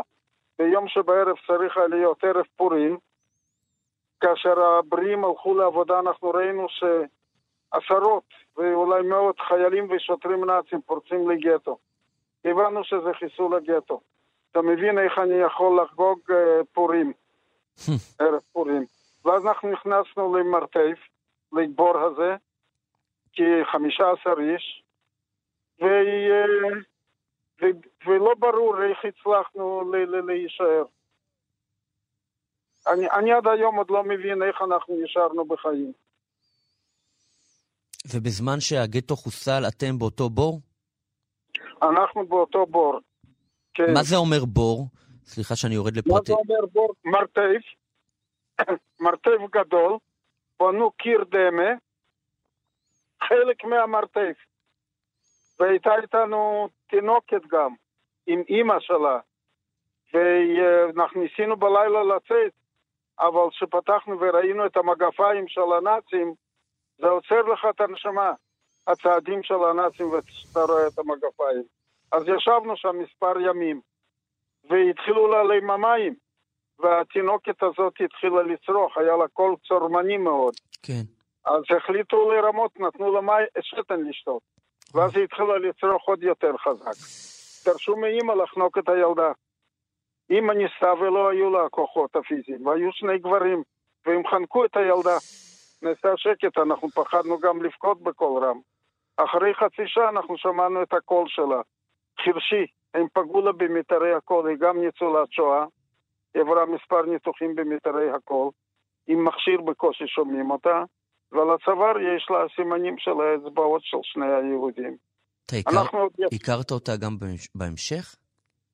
כן, כן, בתקופה האחרונה נות- אה, ניתק הקשר, אני לא יודע אם היא עוד חיה. וואו. כן. והיא יודעת את הסיפור הזה שניסו לחנוק אותה. כן, ברור, ברור, בוודאי. היא מבינה שלא הייתה ברירה? אה, מה אני אגיד לך, לא כל כך הת- התעמקנו במחשבות כאלה. כן. אה, אתה נהפך לאבן ככה, אתה לא חושב הרבה.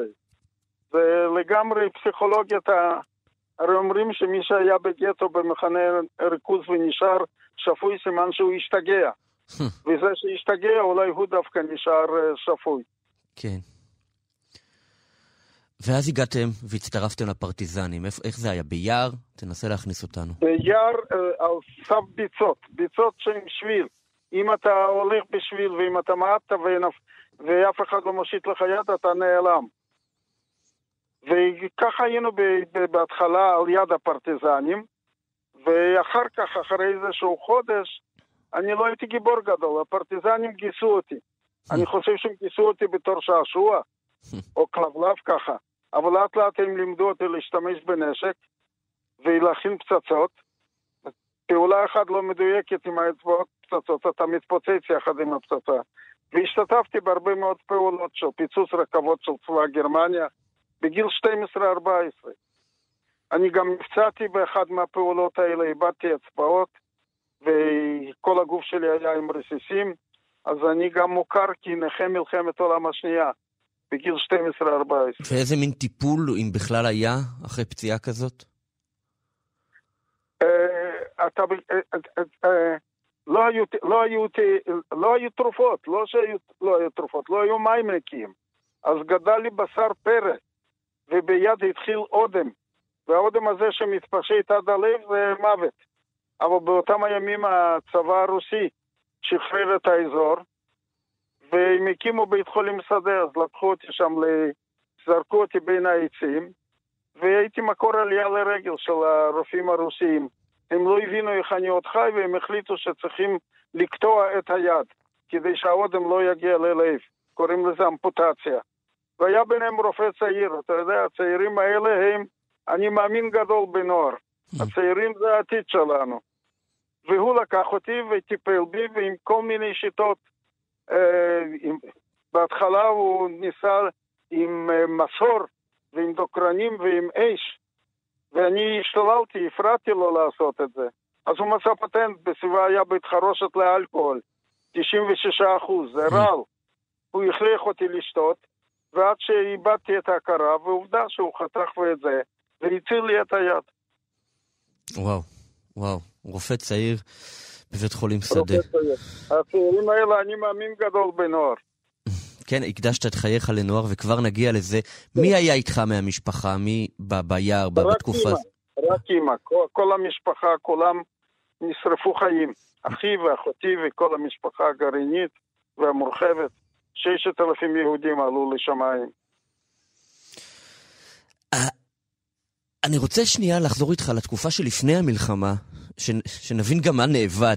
לא רק, כמובן, אנשים רבים ו, ומשפחות וחיים, אבל גם חיים שלמים ותרבות שלמה. ספר לנו קצת על קריסני אה, בבלארוס, היום היא אה, נחשבת חלק מרוסיה אה, ש, אנחנו שלפני. אנחנו היינו בפולין.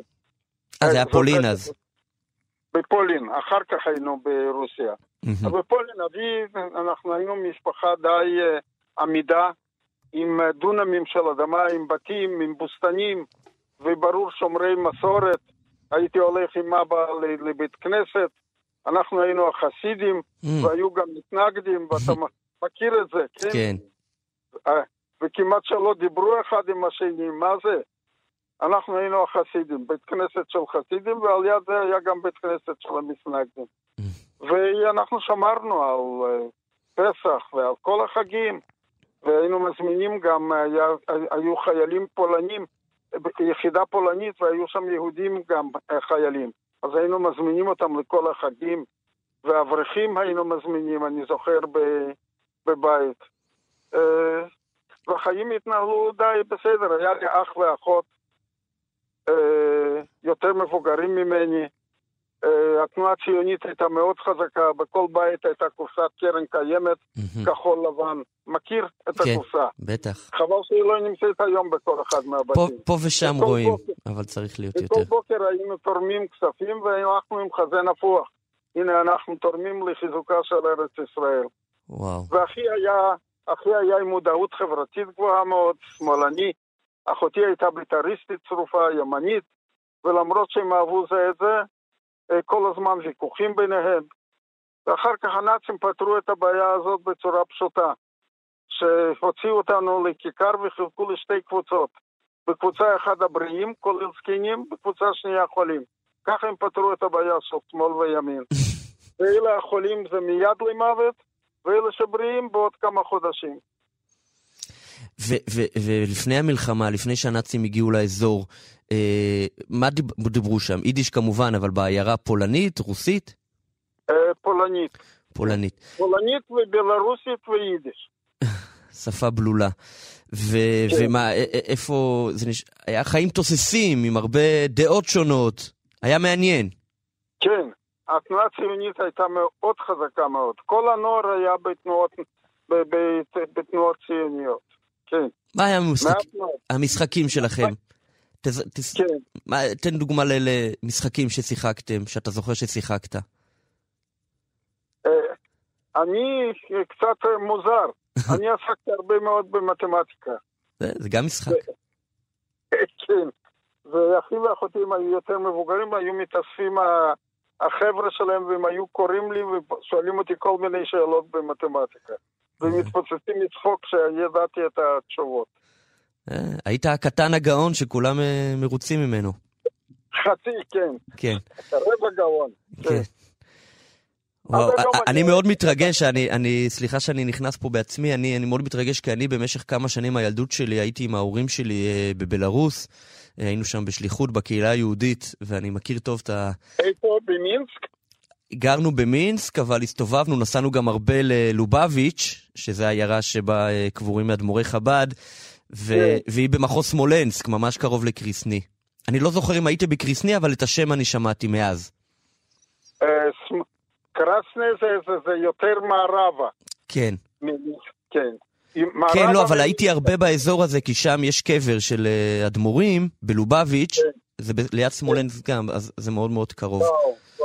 ובכלל-. כן, אני זוכר כל נסיעה בין-עירונית היא, היא בעצם היסטוריה. כל שלט דרכים, זה מזכיר לך סיפור אחר ששמעת, ו... אנחנו נסענו כל המשפחה, 20 איש לבקר. ביקרנו. הקמתי שם צבא לזכרם של 6,000 יהודים. בקריסני? שפת הנהר. בקריסני. קרסנה. קרסני. כן. והגעת לארץ. איך הגעת לארץ? הגעתי לארץ דרך פולין. הייתה תקופה שמברית המועצות אזרחי פולין יכלו להגיע לפולין. ומפולין הגעתי לישראל, לפתח תקווה. ואני 63 שנה בפתח תקווה, מורה למתמטיקה פיזיקה, 63 שנה, מורה למתמטיקה פיזיקה, לא מעגל, לא משולש, אבל בן אדם מרובע. 63 שנה באותו בית ספר. הייתי 20 שנה מנהל בית ספר, אני לא זוכר שהיו לי קשיי קליטה. באתי בלי שפה, אבל ממש אני מת על הנוער הישראלי. זה בשבילי סם החיים. זה אה, מעניין, לא אתה יודע, הרבה, רבים מבני הדור דור, דור המבוגר, וכשאני אומר מבוגר אני מדבר אה, על, על אנשים יותר צעירים ממך, שלכאורה יותר קרובים בגיל לדור הצעיר, ועדיין מלאים בביקורת על הדור הצעיר, ואתה מאוד אוהב אותם. נכון, אין לי ביקורת. אה, תראה, נעלמו מהלקסיקון שלי מילים גם כאלה כמו תלמיד בעייתי או תלמידה בעייתית. אני חושב שאני מצליח איכשהו להוריד את הקליפות האלה של ההתמרדות ו- ולהגיע לגרעין, לגרעין החיובי. אני מצליח למצוא אצל כל אחד מהתלמידים ואצל כל אחד מהנוער דברים חיוביים. אין לי ממש, אה, אה, אה, אין, אין לי שום אה, אכזבה מהנוער. ואני אומר לך, כל דור יותר טוב מדור הקודם. מעודד. ואתה מצד אחד מתאר שהזיכרונות האלה אה, הולכים איתך עד היום, למשל הזכרת את פורים ש, אה, שתמיד מחזיר אותך אחורה, ואני מניח שכל יום ויומו. ומצד שני, הצלחת אה, אה, לתפקד, ולא סתם לתפקד, אלא להצליח. איך, איך זה הולך ביחד?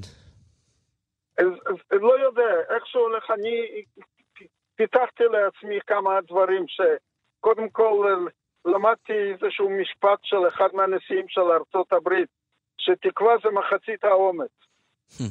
ואני חושב שייאוש זה תכונה של חלשים.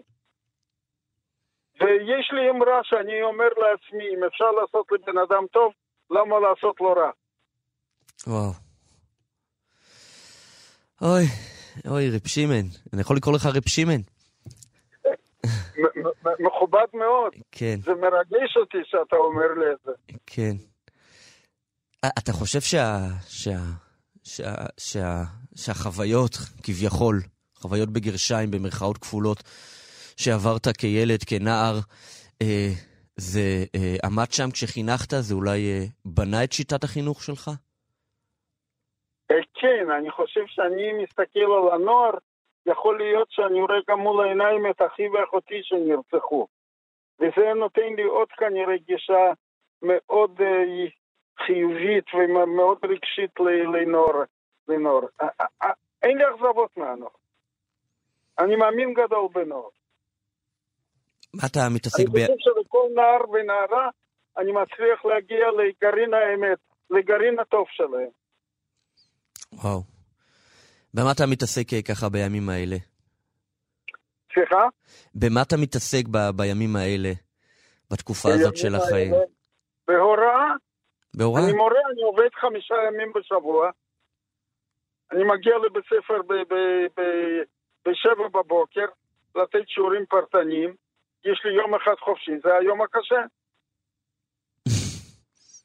אתה מורה, אתה בלי עין הרע שתהיה בריא, בלי עין הרע, בלי עין הרע, מעל 90.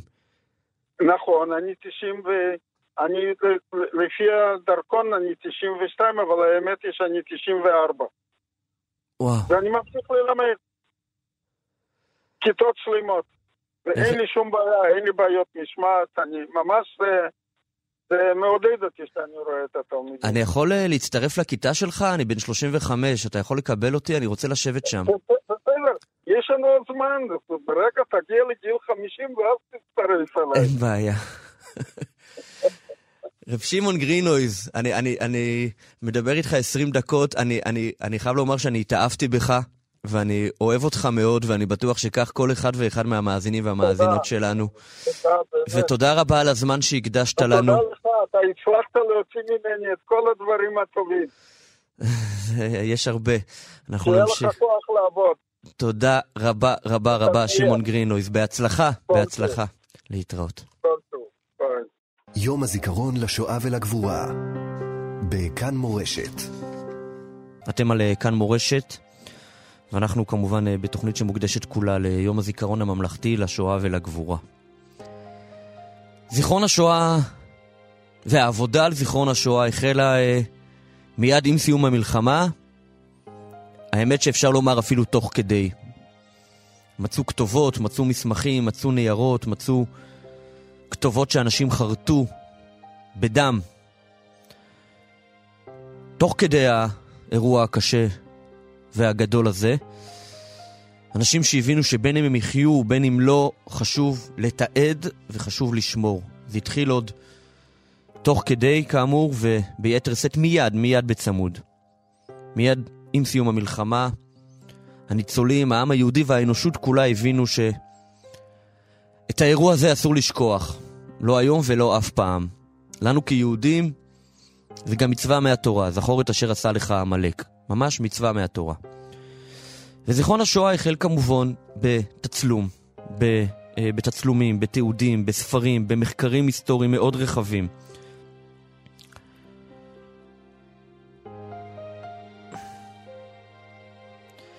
וסליחה, ועם השנים גם הדרך שבה אנחנו צורכים מידע משתנה וגם זיכרון השואה מתאים את עצמו. אם זה התחיל עם ספרים, עם מוזיאונים, עם אנדרטאות, עם מחקרים,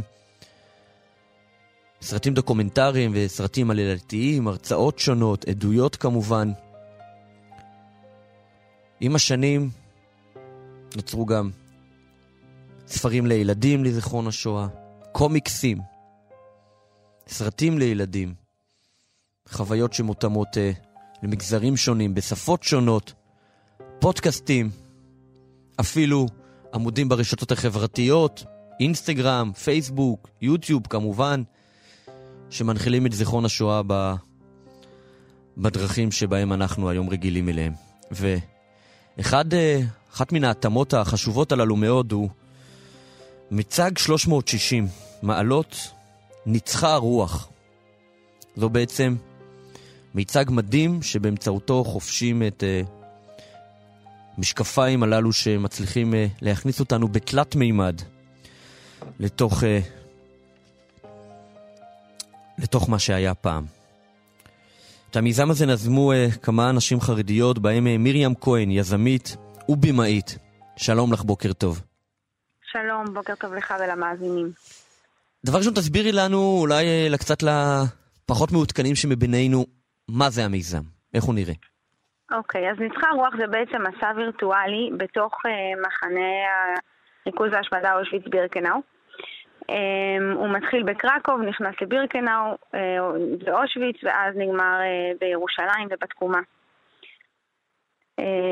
בעצם מה שקורה זה שכשאנחנו מגיעות לקבוצה, האנשים או התלמידים מרכיבים משקפיים mm-hmm. גדולות כאלה של מציאות מדומה, זה נקרא משקפי VR, mm-hmm. ובבת אחת הם נמצאים בעולם אחר, במקום אחר, אה, וממש חווים ומרגישים כאילו הם שם. זה אומר שאם אתה מסתכל ימינה, אתה תראה את ה... את, ה, אתה יודע, את, את הצד של הדרגה, שתסתכל שמאלה אתה תראה אולי את החלון שיש שם, ולמעלה אתה תראה את התקרה של הצריף, ולמטה אתה תראה את, ה, את הרצפה, וזה ממש מכניס אותך לאווירה ועוטף את הצופה שלנו אה, בצורה מדהימה, וככה בעצם הוא יכול לעבור חוויה מאוד רגשית אה, ואינטנסיבית. איך אמרה לי מישהי אתמול? הרגשתי שהייתי שם. וואו. זה מה שרואים, מכניסים אותנו לאושוויץ כפי שהיא נראית כיום, או לאושוויץ כן. של אז? כן, כן, לא, זה מסע, זה ממש אה, בעצם סוג של תחליף למסע פולין למי שלא יכול לנסוע, mm-hmm. ולמי שכן נוסע זה יכול להיות כהכנה או כסיכום. אבל אה, כן, מה שקורה זה, זה בעצם סרט דוקומנטרי שבו רואים את, את ישראל גולדווסר, שהוא אה, מדריך ממש בחסד, את הצופה שלנו, וממש לוקח אותו ביד כמעט, ומסביר לו, ו... וממש כמו אב אה, לבן או כמו מורה לתלמיד ועובר איתו את התהליך. מעניין, עכשיו... אנחנו שוחחנו עם uh, ישראל גולדווסר בשעה הקודמת. אז, אז בעצם כן. גם רואים וגם שומעים. כן, ויש גם את החוויה הקולנועית שבדבר, שיש מוזיקה אותנטית, מוזיקה חסידית אותנטית, uh, שנכתבה במיוחד לסרט, ותמונות uh, שעוטפות אותך, וחומרי ארכיון, וזה מאוד מאוד חזק. עכשיו, זה בעצם סרט, ומה מה בעצם ההבדל בין לראות סרט לבין אה, להיכנס במשקפיים? שסרט הוא חיצוני אליך. אתה כאילו צופה בסרט דו-מימד, אז אתה רואה אותו במחשב, אתה לא בתוך. Mm-hmm. כשאתה שם את המשקפיים האלה, אתה פשוט בתוך הסרט, אתה בתוך החוויה. ואתה יכול להזיז את המבט ולראות דברים קצת לגמרי, אחרים? לגמרי, ממש, ממש. אתה יכול להחליט לאיפה אתה מסתכל ומה אתה רוצה לראות. וואו. אמ, כן. ו- וכמה זמן זה נמשך? זה מסע של 50 דקות. וואו. אנחנו מגיעים ממש אה, לכל מקום שרק מזמינים אותנו. זה בעצם אה, קונספט נייד ש, שמגיע אה, ללקוח, לבתי ספר, לקהילות כן. בערבים, מוסדות תרבות, ויש לנו גם מרכז מבקרים לפרטיים ומשפחות וקבוצות קטנות בירושלים בממילה, במתחם של מעלית הזמן. בואי נגיד על ההתחלה. אה, את אישה חרדית, מאיפה?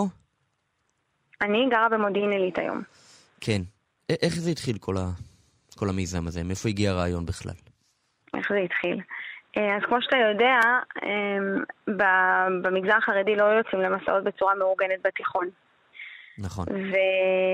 ובאיזשהו מקום, אני, אני גרתי בחשמונאים בתור נערה, זה יישוב מעורב, ובחשמונאים כולם נוסעים, מה זאת אומרת? ברור שהולכים למסע פולין.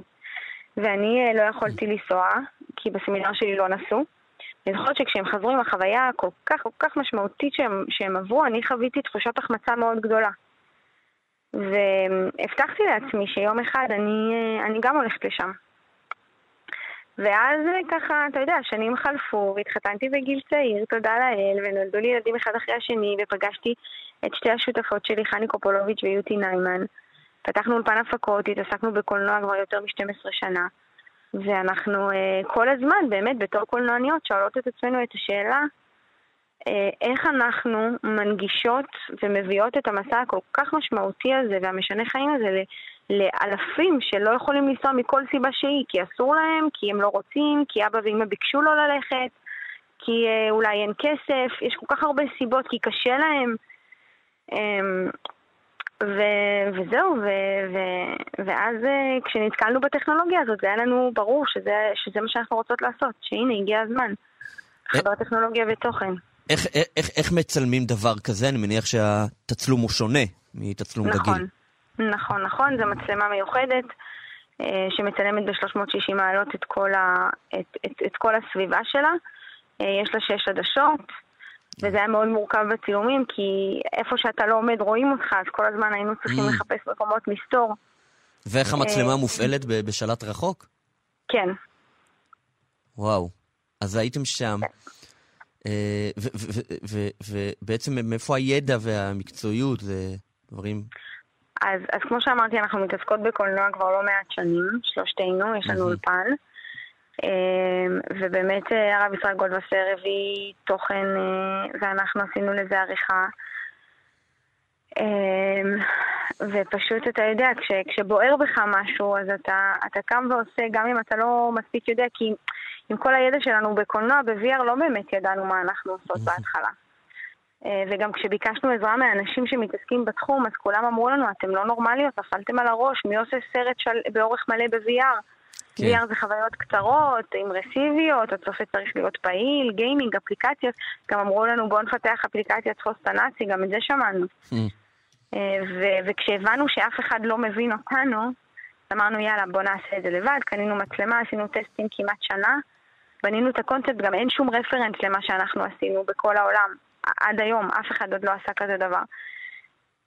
ו- וזהו, ואנחנו בונות את הקונספט, פונות לרב ישראל גולדווסר, והוא אומר שהוא איתנו, ואנחנו ככה אה, יוצאות לדרך ומקבלות אישור חסר תקדים לצלם אה, בתקופה של הקורונה, כשכל העולם סגור, פותחים לנו את אושוויץ בירקנאו לשלושה ימים, מה שבאמת אה, היה נס, נס מאוד גדול. אני סיפרתי את הסיפור הזה. כן.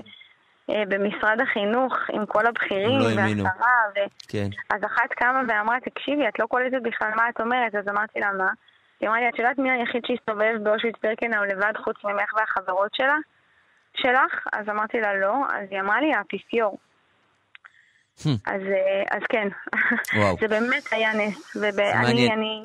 החסרים שהמיזם הזה ממלא הוא גם כמובן באמת את החוסר של מי אה, שלא יכול לנסוע לפולין ובכל זאת רוצה לחוות את זה, אבל גם אה, שאולי לפעמים חסר לנו, לא כל כך חסר כי יש עבודה, אבל, אבל בטח בהשוואה למיזמים אחרים, חוויות של זיכרון שואה שמותאמות לציבור הדתי, לציבור החרדי במיוחד. אה, באמת אתן מגיעות לכל המקומות, נכון? בכל הרבדים נכון. של המגזר המורכב נכון. שלנו. נכון. כולל המיינסטרים של המיינסטרים. ו... המיינסטרים של המיינסטרים, הישיבות הכי הכי הכי נחשבות, גם חסידיות וגם כן. ליטאיות וסמינרים. זהו, אה, וזה מיועד ממש לכולם. וה, וה, ובאמת כאילו, זה גם היה התאמה של התוכן, הרב גולדווסר והמוזיקה מסביב, היה פה משהו מאוד, אה, מאוד יהודי. נכון. נכון, מאוד, מאוד יהודי. אנחנו באמת מספרים את הסיפור של היהודי המאמין במחנה. והקהל יעד הראשוני שלנו באמת היה הציבור החרדי, כי משם אנחנו מגיעות, אבל, כן. אה, אבל היום זה ממש מצליח לגוע בכל הקשת הרחבה של החברה הישראלית אפילו, כי גם אנשים שהם, שהם בכלל לא דתיים וחילונים ומוסלמים ונוצרים, מצליחים אה, להתחבר אה, בצורה רגשית מאוד למסע ולהתרגש. ו... אתה יודע, זה, זה משמעותי עבור כולם, כל אחד לוקח את זה למקום אחר ו- ומחולל איזשהו שינוי קטן בלב או בחשיבה או מכניס לפרופורציות. אז הנה, מיצג 360 אה, מעלות על אורשוויץ, אה, ניצחה הרוח, כך הוא נקרא. מרים כהן, היזמת אה, והבימאית, זה נמצא גם בממילה וגם בהזמנות. תודה רבה לך, תודה רבה. תודה לכם. להתראות. להתראות. יום הזיכרון לשואה ולגבורה. בכאן מורשת. ואם אנחנו מדברים על זיכרון השואה ועל הפנים השונות שהוא אה, אה, לובש ככה מדי תקופה, אה, אז דיברנו עכשיו עם, אה, אה, יותר על, ה, על העטיפה, על הדרכים שבהם מעבירים אה, אה, את הזיכרון הזה באמצעים טכנולוגיים שאולי מותאמים יותר אה, לדור הצעיר, אה, אבל גם במובן התוכני והמהותי, הזיכרון אה, אה, לבש צורות שונות לאורך השנים. אה, הסיפור הוא כמובן אותו סיפור, הוא היה בעבר והוא לא משתנה, אבל אולי הדרך שבה מספרים אותו, ואולי גם המסקנות שמסיקים ממנו, אה, לפעמים אה, מקבלות דגשים אחרים בכל פעם. ואם יש מישהי שבאמת אה, יכולה לסמל איזשהו מעבר, איזשהו קו תפר בין הדרכים השונות שמספרים את סיפורה של השואה הזאת, הסופרת, האמנית, היוצרת, שרה בלאו. שלום, בוקר טוב. בוקר טוב. את אה, בשנת 1999, תשנ"ט למנייננו, יזמת טקס יום שואה אלטרנטיבי. מה כן. הפריע לך בטקס? וואי, קודם כל, אני, זה לא יאמן שעברו 24 שנה, כמעט כן. רבע יום, כמעט חצי יובל. כן. אמ, זאת אומרת, צריך עכשיו אלטרנטיבי של אלטרנטיבי כבר. יש, זה מאוד יפה שלכל דור אגב יש את אה, צורות הזיכרון שלו. כן. אתה יודע, זה מדהים שכשמדברים על זיכרון, ותמיד יש את הדור שמודאג, אומרים מה יהיה בדור הבא, איך יזכרו, מה יהיה שאנחנו כבר לא נוכל. אז תמיד אני אומרת, זה לא תפקיד בכלל של אלה שהם מודאגים, זה תמיד תפקיד של הצעירים, שיתאימו את שיטת ההנצחה לא- לאופן שבו הם אה, חושבים. אז uh, לפני רבע מאה כמעט, אני הייתי בת 20 ו-26, עבדתי במכון ללימודי שואה בחיפה, ואני זוכרת שמאוד מאוד הפריע לי הפער הזה, כשאנשים בני גילי באמת שמעו שאני עובדת במכון לימודי השואה, מאוד, כל אחד היה משהו לומר על השואה, התעניין, היה... ואז כששאלתי, מה אתם עושים בימי זיכרון לשואה, לאן, מה, מה אתם עושים? אז לאף אחד לא קראו, יושבים בבית, רואים uh, סרטים. לא היה אז, היום, כלומר קשה לי, שאני נזכרת ברטרוספקט לאחור, קשה לי להבין עד כמה אז היו רק את הטקסים העירוניים. נניח הטלוויזיה לא היו שידורים, נגיד שידורי אקטואליה לא היו, היו רק uh, uh, תוכניות מיוחדות, שאגב פתאום היום נראות לי משהו מאוד uh, נחשק, אבל אז... Uh, כן. ואז אני זוכרת, אמרתי לעצמי, צריך לרקוח משהו שיחבר את הדור השלישי, אנחנו, לטקסים. Mm. ואגב, בהתחלה רציתי לעשות משהו הרבה יותר עדין ולא סנסציוני מבחינת השם. קראתי לזה שימור הזיכרון, אני זוכרת שתליתי שלטים, מי שמעוניין, ארגנתי אפילו איזה מקלט, וזה לא עניין אף אחד. Mm. הגיעו איזה ארבעה אנשים, כלום, וברגע שקראתי לזה, אני ממש זוכרת איך חשבתי על השם, אמרתי, אוקיי, בוא נמצא לזה שם יותר מעניין. Mm-hmm. וקראתי לזה טקס יום השואה אלטרנטיבי, ואז פתאום היה ים התעניינות. ואין מה לעשות, הצורה, הצורה היא, לא, היא חשובה לא פחות מהתוכן. נכון. ומה שהיה בטקס ההוא, ואחר כך בטקסים... אה, זהו, כי מצד אחד, סליחה שאני יוצא, מצד אחד עוד טקס ועוד אה, אירוע אה, אה, לצד הטקסים העירוניים, זה לא, זה לא, זה לא אה, משהו שהוא נגד, אבל כנראה בגלל באמת אולי הצורך בשיווק וגם בגלל המהות. כן, תכף אני אגיד למה, באמת זה נתפס אז כמשהו נורא אה, אלטרנטיבי, אני זוכרת שהיה לי איזשהו ויכוח אה, נוראי מבחינתי ברדיו עם טומי לפיד, שממש, אה, זה נתפס כמשהו נורא נורא חתרני, אבל מה בסך הכל מה היה שם? לא, מה היה שם? מה היה? בוא אני אסביר, וזה אז זה נתפס לי. קודם כל, בטקסים העירוניים היו רק, היום אני מתגעגעת לזה, כן, אבל היו רק עדויות. ואני אמרתי לעצמי, לא, צריך לחבר את הדור, החוויות של הדור השלישי. אגב, הטקסים, אני לא קראתי לזה, זה לא בא במקום הטקסים העירוניים, כן. הם התחילו בשעה עשר, אחרי, אחרי שהטקסים הממלכתיים, כן. זה, ובכל שנה לקחנו, אני והשותף שלי, אבי גיבסון בראל, עשרה אנשים מהדור השלישי, שכל אחד נתן איזושהי זווית ראייה, חוויה סובייקטיבית שלו, וביחד יצרו איזשהו פסיפס של חוויות ש... התרחשו לאחר השואה. נניח נגזרים, אז זה נתפס כמשהו נורא, נניח שקובי אריאלי הצעיר, אז דיבר על החוויות שלו בתור חרדי. כן. אה, נגיד על עניין הצפירה. כן, לא, מה הוא מרגיש? יהודה נוריאל שדיבר על עניין של המזרחים, כן. על הפער שפתחו השילומים, אז הפער הכלכלי שהתחיל, אה, אה, דיברנו על מסעות לפולין. אה, בעד או נגד, אז זה נתפס כמשהו באמת מאוד חתרוני. חוויות של אנשים מנסיעות לפולין. אה, ינון מגל באחד הטקסים דיבר על, הוא זה שחשף את הטלאי הכתום. פרשיית הטלאי הכתום בהתנתקות, שעורר על סערה מאוד מאוד גדולה, ודרך כן. זה הוא דיבר על המנגנון של השואה והתקשורת. אה, דיברה נאנה בר, שהיא חירשת, ואגב, מהשנה שהיא דיברה, אז uh, התחלנו לעשות uh, תרגום לשפת הסימנים. Mm-hmm. Uh, היא דיברה באמת על החוויות שלה, כילדה חירשת שלא שמעת את הצפירה, ועל הומור ושואה דיברה, כלומר, כל שנה עשרה משתתפים, עשר חוויות של בני הדור השלישי. וביחד נוצר איזשהו פסיפס. עכשיו, למה זה נתפס אז ככזה כן. שונה? רגע, היו שם אבל כל... גם עדויות של ניצולים ממש, או סיפורי לא, לא שואה? היו, לא היו עדויות. הייתה שנה אחת שצילמנו את סבתא של שרית סבו, שהיא דיברה כאילו במסך, היא אמרה, אה, אתם חושבים שאתם עושים אלטרנטיבי וזה, היא אומרת, כל דור, היא אומרת, בסופו של דבר, גם מה שאתם עושים זה כאילו נושאים את זיכרון השואה בדרך שלכם. לא היו ניצולים, באמת, העניין המהותי היה לדבר על חוויות של הדור השלישי, לדבר על חוויות שהתרחשו לאחר, תקופת השואה, דברים אקטואליים. אגב, זה נורא, אחת הסיבות שהפסקתי בסופו של דבר, הטקס האחרון היה ב-2013, ואמרתי 13, 13 שנה, כמו בר מצווה, כן. וזה היה מדהים שאחרי שבמהלך 13 השנים האלה כל תפיסת השואה וחוויית השואה השתנתה. זהו, אה, אני אומר, אה, הטקס, את הצלחת, הטקס הצליח, לכן הוא לא חייב להמשיך נכון, להתקיים. בדיוק, יפה. לא, אגב, האבולוציה שלו זה זיכרון בסלון, שבעצם כן. הטקס לקח עשרה אנשים לזה, אז כבר היה הפרטה של זה כבר לסלונים פרטיים, ובדור כן. הבא יהיה משהו אחר. נגיד, זאת, שמעתי רק את סוף הריאיון של אה, זאת שדיברה לפניי, שזה היה נורא מעניין באמת על ה, אה, מה שאני הבנתי באמת, הסיור הווירטואלי באושוויץ. ו- כן, משקפי VR, ויש שלה. היום את ה stories באינסטגרם, ה story של אווה, ו- נכון, בדיוק, אני בעד, זה הכל מדהים. אז אני אומרת, אבל השינוי הגדול אז שעשו את הטקסים האלטרנטיביים, כן. זה שבאמת, קודם כל, הכל נפתח היום, כמעט כל מוסד עושה איזשהו ציון שואה באופן שהוא אחר, כן. לא בהכרח רק טקס- עירוני. שתיים, לחבר את חוויית דור שלישי. שלוש, לחבר סוגיות אקטואליות. Mm. אה, נגיד היום כבר כל תוכניות האקטואליה, יש תוכניות פשוט, זה לא שהיום אה, לוח השידורים נעצר, הוא קיים, אבל עושים אדפטציה ליום השואה לסוגיות ש... וזה משהו כן. שאני חושבת שהטקס שינה, ואני רק אומר, אני כן חושבת ש... אתה יודע, פתאום אני קולטת, אולי אני, אני, כן תוהה לאן הולך כל עניין הזיכרון. לא יודעת, הייתי, אני פתאום בשנים האחרונות נהיית פחות אופטימית למקום של, השואה תתפוס בעתיד. פעם הייתי כולי, מה, זה לנצח. לאט לאט, אני לא יודעת, זה מדהים, זה כמו שאמרו לי, וראיתי את זה בצורה מגוחכת, אמרו לי, מה, אה, זה יהדות ספרד והאינקוויזיציה, ואז ולא זוכרים...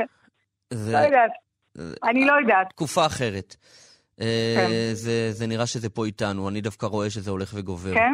כן. למה? סתם בקצרה, אני, כי באמת זו, זו, אותי, זו, אה, דבר ראשון, זאת ההלצה הראשונה שלי אה, בתוכנית, וגם האחרונה, כי עוד מעט מסתיימת. אה, אבל יש עוד, אה. אה, אה, אבל בכל זאת אנחנו יהודים, וזה האירוע שלנו, אז מותר לנו להגיד, אה, לא בדיחה, אבל איזשהו משהו אה, גם ביום הזה, אה, שיש, דבר ראשון, יש יותר מדי יהודים ש- שמתפרנסים מהעניין כדי שזה ייעצר. זה פשוט מקום עבודה של הרבה מאוד אנשים, וטוב שכך, כן, אנשים עובדים קשה וצריכים לקבל על זה כסף, וזה לא כל כך מהר הולך להיעלם. וגם אני חושב במשמעות, זה, תראי, אני לא נביא בטווח של אה, אלף שנה, כן? אבל uh, בעשרות, עשרות השנים הקרובות זה איתנו נו, מה, לחלוטין. אתה עושה צחוק, עשרות שנים, זה העניין, עשרות שנים ברור שזה יהיה, אבל אה. אני מסתכלת על הנצח, ואני כבר לא יודעת. עד 400 אני לוקח את ההימור, אבל לא נהיה פה? כדי לדעת אם, אם צדקתי. כי יהדות... אה, לא, אה, אני אגיד לך, אה, האינקוויזיציה, דבר ראשון... היה 500, לא, זה היה מטורף ש... לא, אין תיעודים חגיגות. מהאינקוויזיציה, אין תיעודים. לא, לא, אני אומרת, אבל תחשוב איך ציינו את זה 500 שנה לאינקוויזיציה, לגירוש ספרד, היו חגיגות, אני זוכרת את זה, חגיגות 500 השנה. ואז אני אומרת, אמרתי לעצמי, מה, עוד, עוד יהיו חגיגות על 500 שנה לעוד, שזה הדהים אותי, ועכשיו אני פתאום, לא יודעת, אה, אני כבר לא יודעת איך זה יהיה, כשאני מסתכלת על הנצח. יש שיגידו, אגב, לא, ש, ש, שלא חובה לשאת את ה... היה מאמר של דל קנה בזכות השכחה, הוא אמר שהצלקת הזאת כאילו מונעת מאיתנו, היא תוקעת אותנו בעבר. לא יודעת, מה... תראי, אני אגיד לך משהו, יש אה, מאורעות בתולדות האנושות שהן עד היום אה, אה, נצרבות, כן? בזיכרון האנושי, כן? המהפכה הצרפתית. אה, לא רק כזיכרון היסטורי, אלא כמשהו שהוא עדיין השפיע, שהוא שינה את העולם, שהוא הביא לאיזושהי מודרניות וכולי. כן. הקמת ארצות הברית אפילו, כן? אנחנו כבר אה, 250 שנה אחרי, ו- ואולי יותר, אבל, אה, אבל זה עדיין פה, זה, זה... כי זה גם מבטא רעיון שעדיין נוכח בחיים שלנו, כן? לאמריקה יש איזו אה, בשורה. מעניין, אוקיי, אה, זה מעניין. ובכלל. מלחמת העולם השנייה, אני חושב, אה, היא, היא צבורה בזיכרון האנושי, כולל אגב בזיכרון האנושי השואה היהודית ורצח העם, כי זה מספר סיפור. תראי, העולם השתנה אחרי זה, הקמת האו"ם, הניסיונות אה, להס- ל- ל- אה, לפחות נשק, כאילו העולם באיזשהו מקום, אני חושב שהעולם באיזשהו מקום הבין כאילו לאן הוא יכול להגיע, ואז הוא אמר, אוקיי, אני הולך עכשיו לצד השני. עכשיו, אצלנו טוב. במיוחד, זה לא סתם... כן. אצלנו במיוחד זה, אה, זה, זה, זה כאילו, יש פה נרטיב, הוקמה פה מדינה גם בעקבות השואה. לא, זה התחיל לפני, כן, אבל זה גז לא זה רק, נתן לזה... לא, לא, והמדינה נכון. איתנו, ו- והעם היהודי פתאום, שנים ס- סבלנו, אבל פתאום, כאילו, לא, רק השואה זה- אמרה, אם לא נגן על עצמנו, אנחנו בבעיה. כן. לא, אני פתאום הבנתי שאתה מדבר על הזיכרון, שאמרת, דיברתי על מלחמת העולם השנייה, השואה באמת היא הפשע, רצח העם הראשון, או הניסיון המתועד. נכון. שהחיילים נכנסו, אני זוכרת, היצ'קוק היה אחד מה, מהחיילים שנכנסו, זה היה סרט האימה הראשון, אני חושבת, שהוא, שהוא הוציא להם. אז יש משהו באמת בתיעוד האותנטי ובתמונות שאולי יגרמו לזה שהזיכרון לא ישתנה, כמו חגיגות ה-500 השנה לגירוש יהודי ספרד. אז אולי באמת בהקשר הזה אתה צודק. ובאמת העניין של הרעיון, שזה לא רק משהו שקרה, אלא יש, הוא גדול ממה שקרה. אז אולי באמת כן... אה, יש לזה מסרים אלינו, מה השאלה בכלל? יש לזה הרבה מסרים, כל מיני מסרים, אמוניים, אה, פרקטיים, אנושיים, כל מיני מסרים. אבל זה אירוע שעדיין נוכח. תראי, זה, זה, זה יהיה אולי פחות אה, עוצמתי וחווייתי, אבל כאירוע היסטורי שה, שהעם היהודי זוכר אותו כציון דרך מאוד מאוד חשוב, וזה אה, נראה לי כן. איתנו. קצת הרגעתי כן. אותך? כן, האמת כן. תודה. זה לא קל לעשות את זה. כן, אה, הסופרת, האמנית, היוצרת, שרה בלאו. אה, לא הספקנו לדבר על ספרים שכתבת אה, בהקשר של לא, השואה והרבה דברים. כן, לא, לא, דיברנו על משהו חשוב. כן, תיכנסו לחנויות הספרים ותראו בעצמכם. שרה בלאו, תודה. תודה. תודה רבה.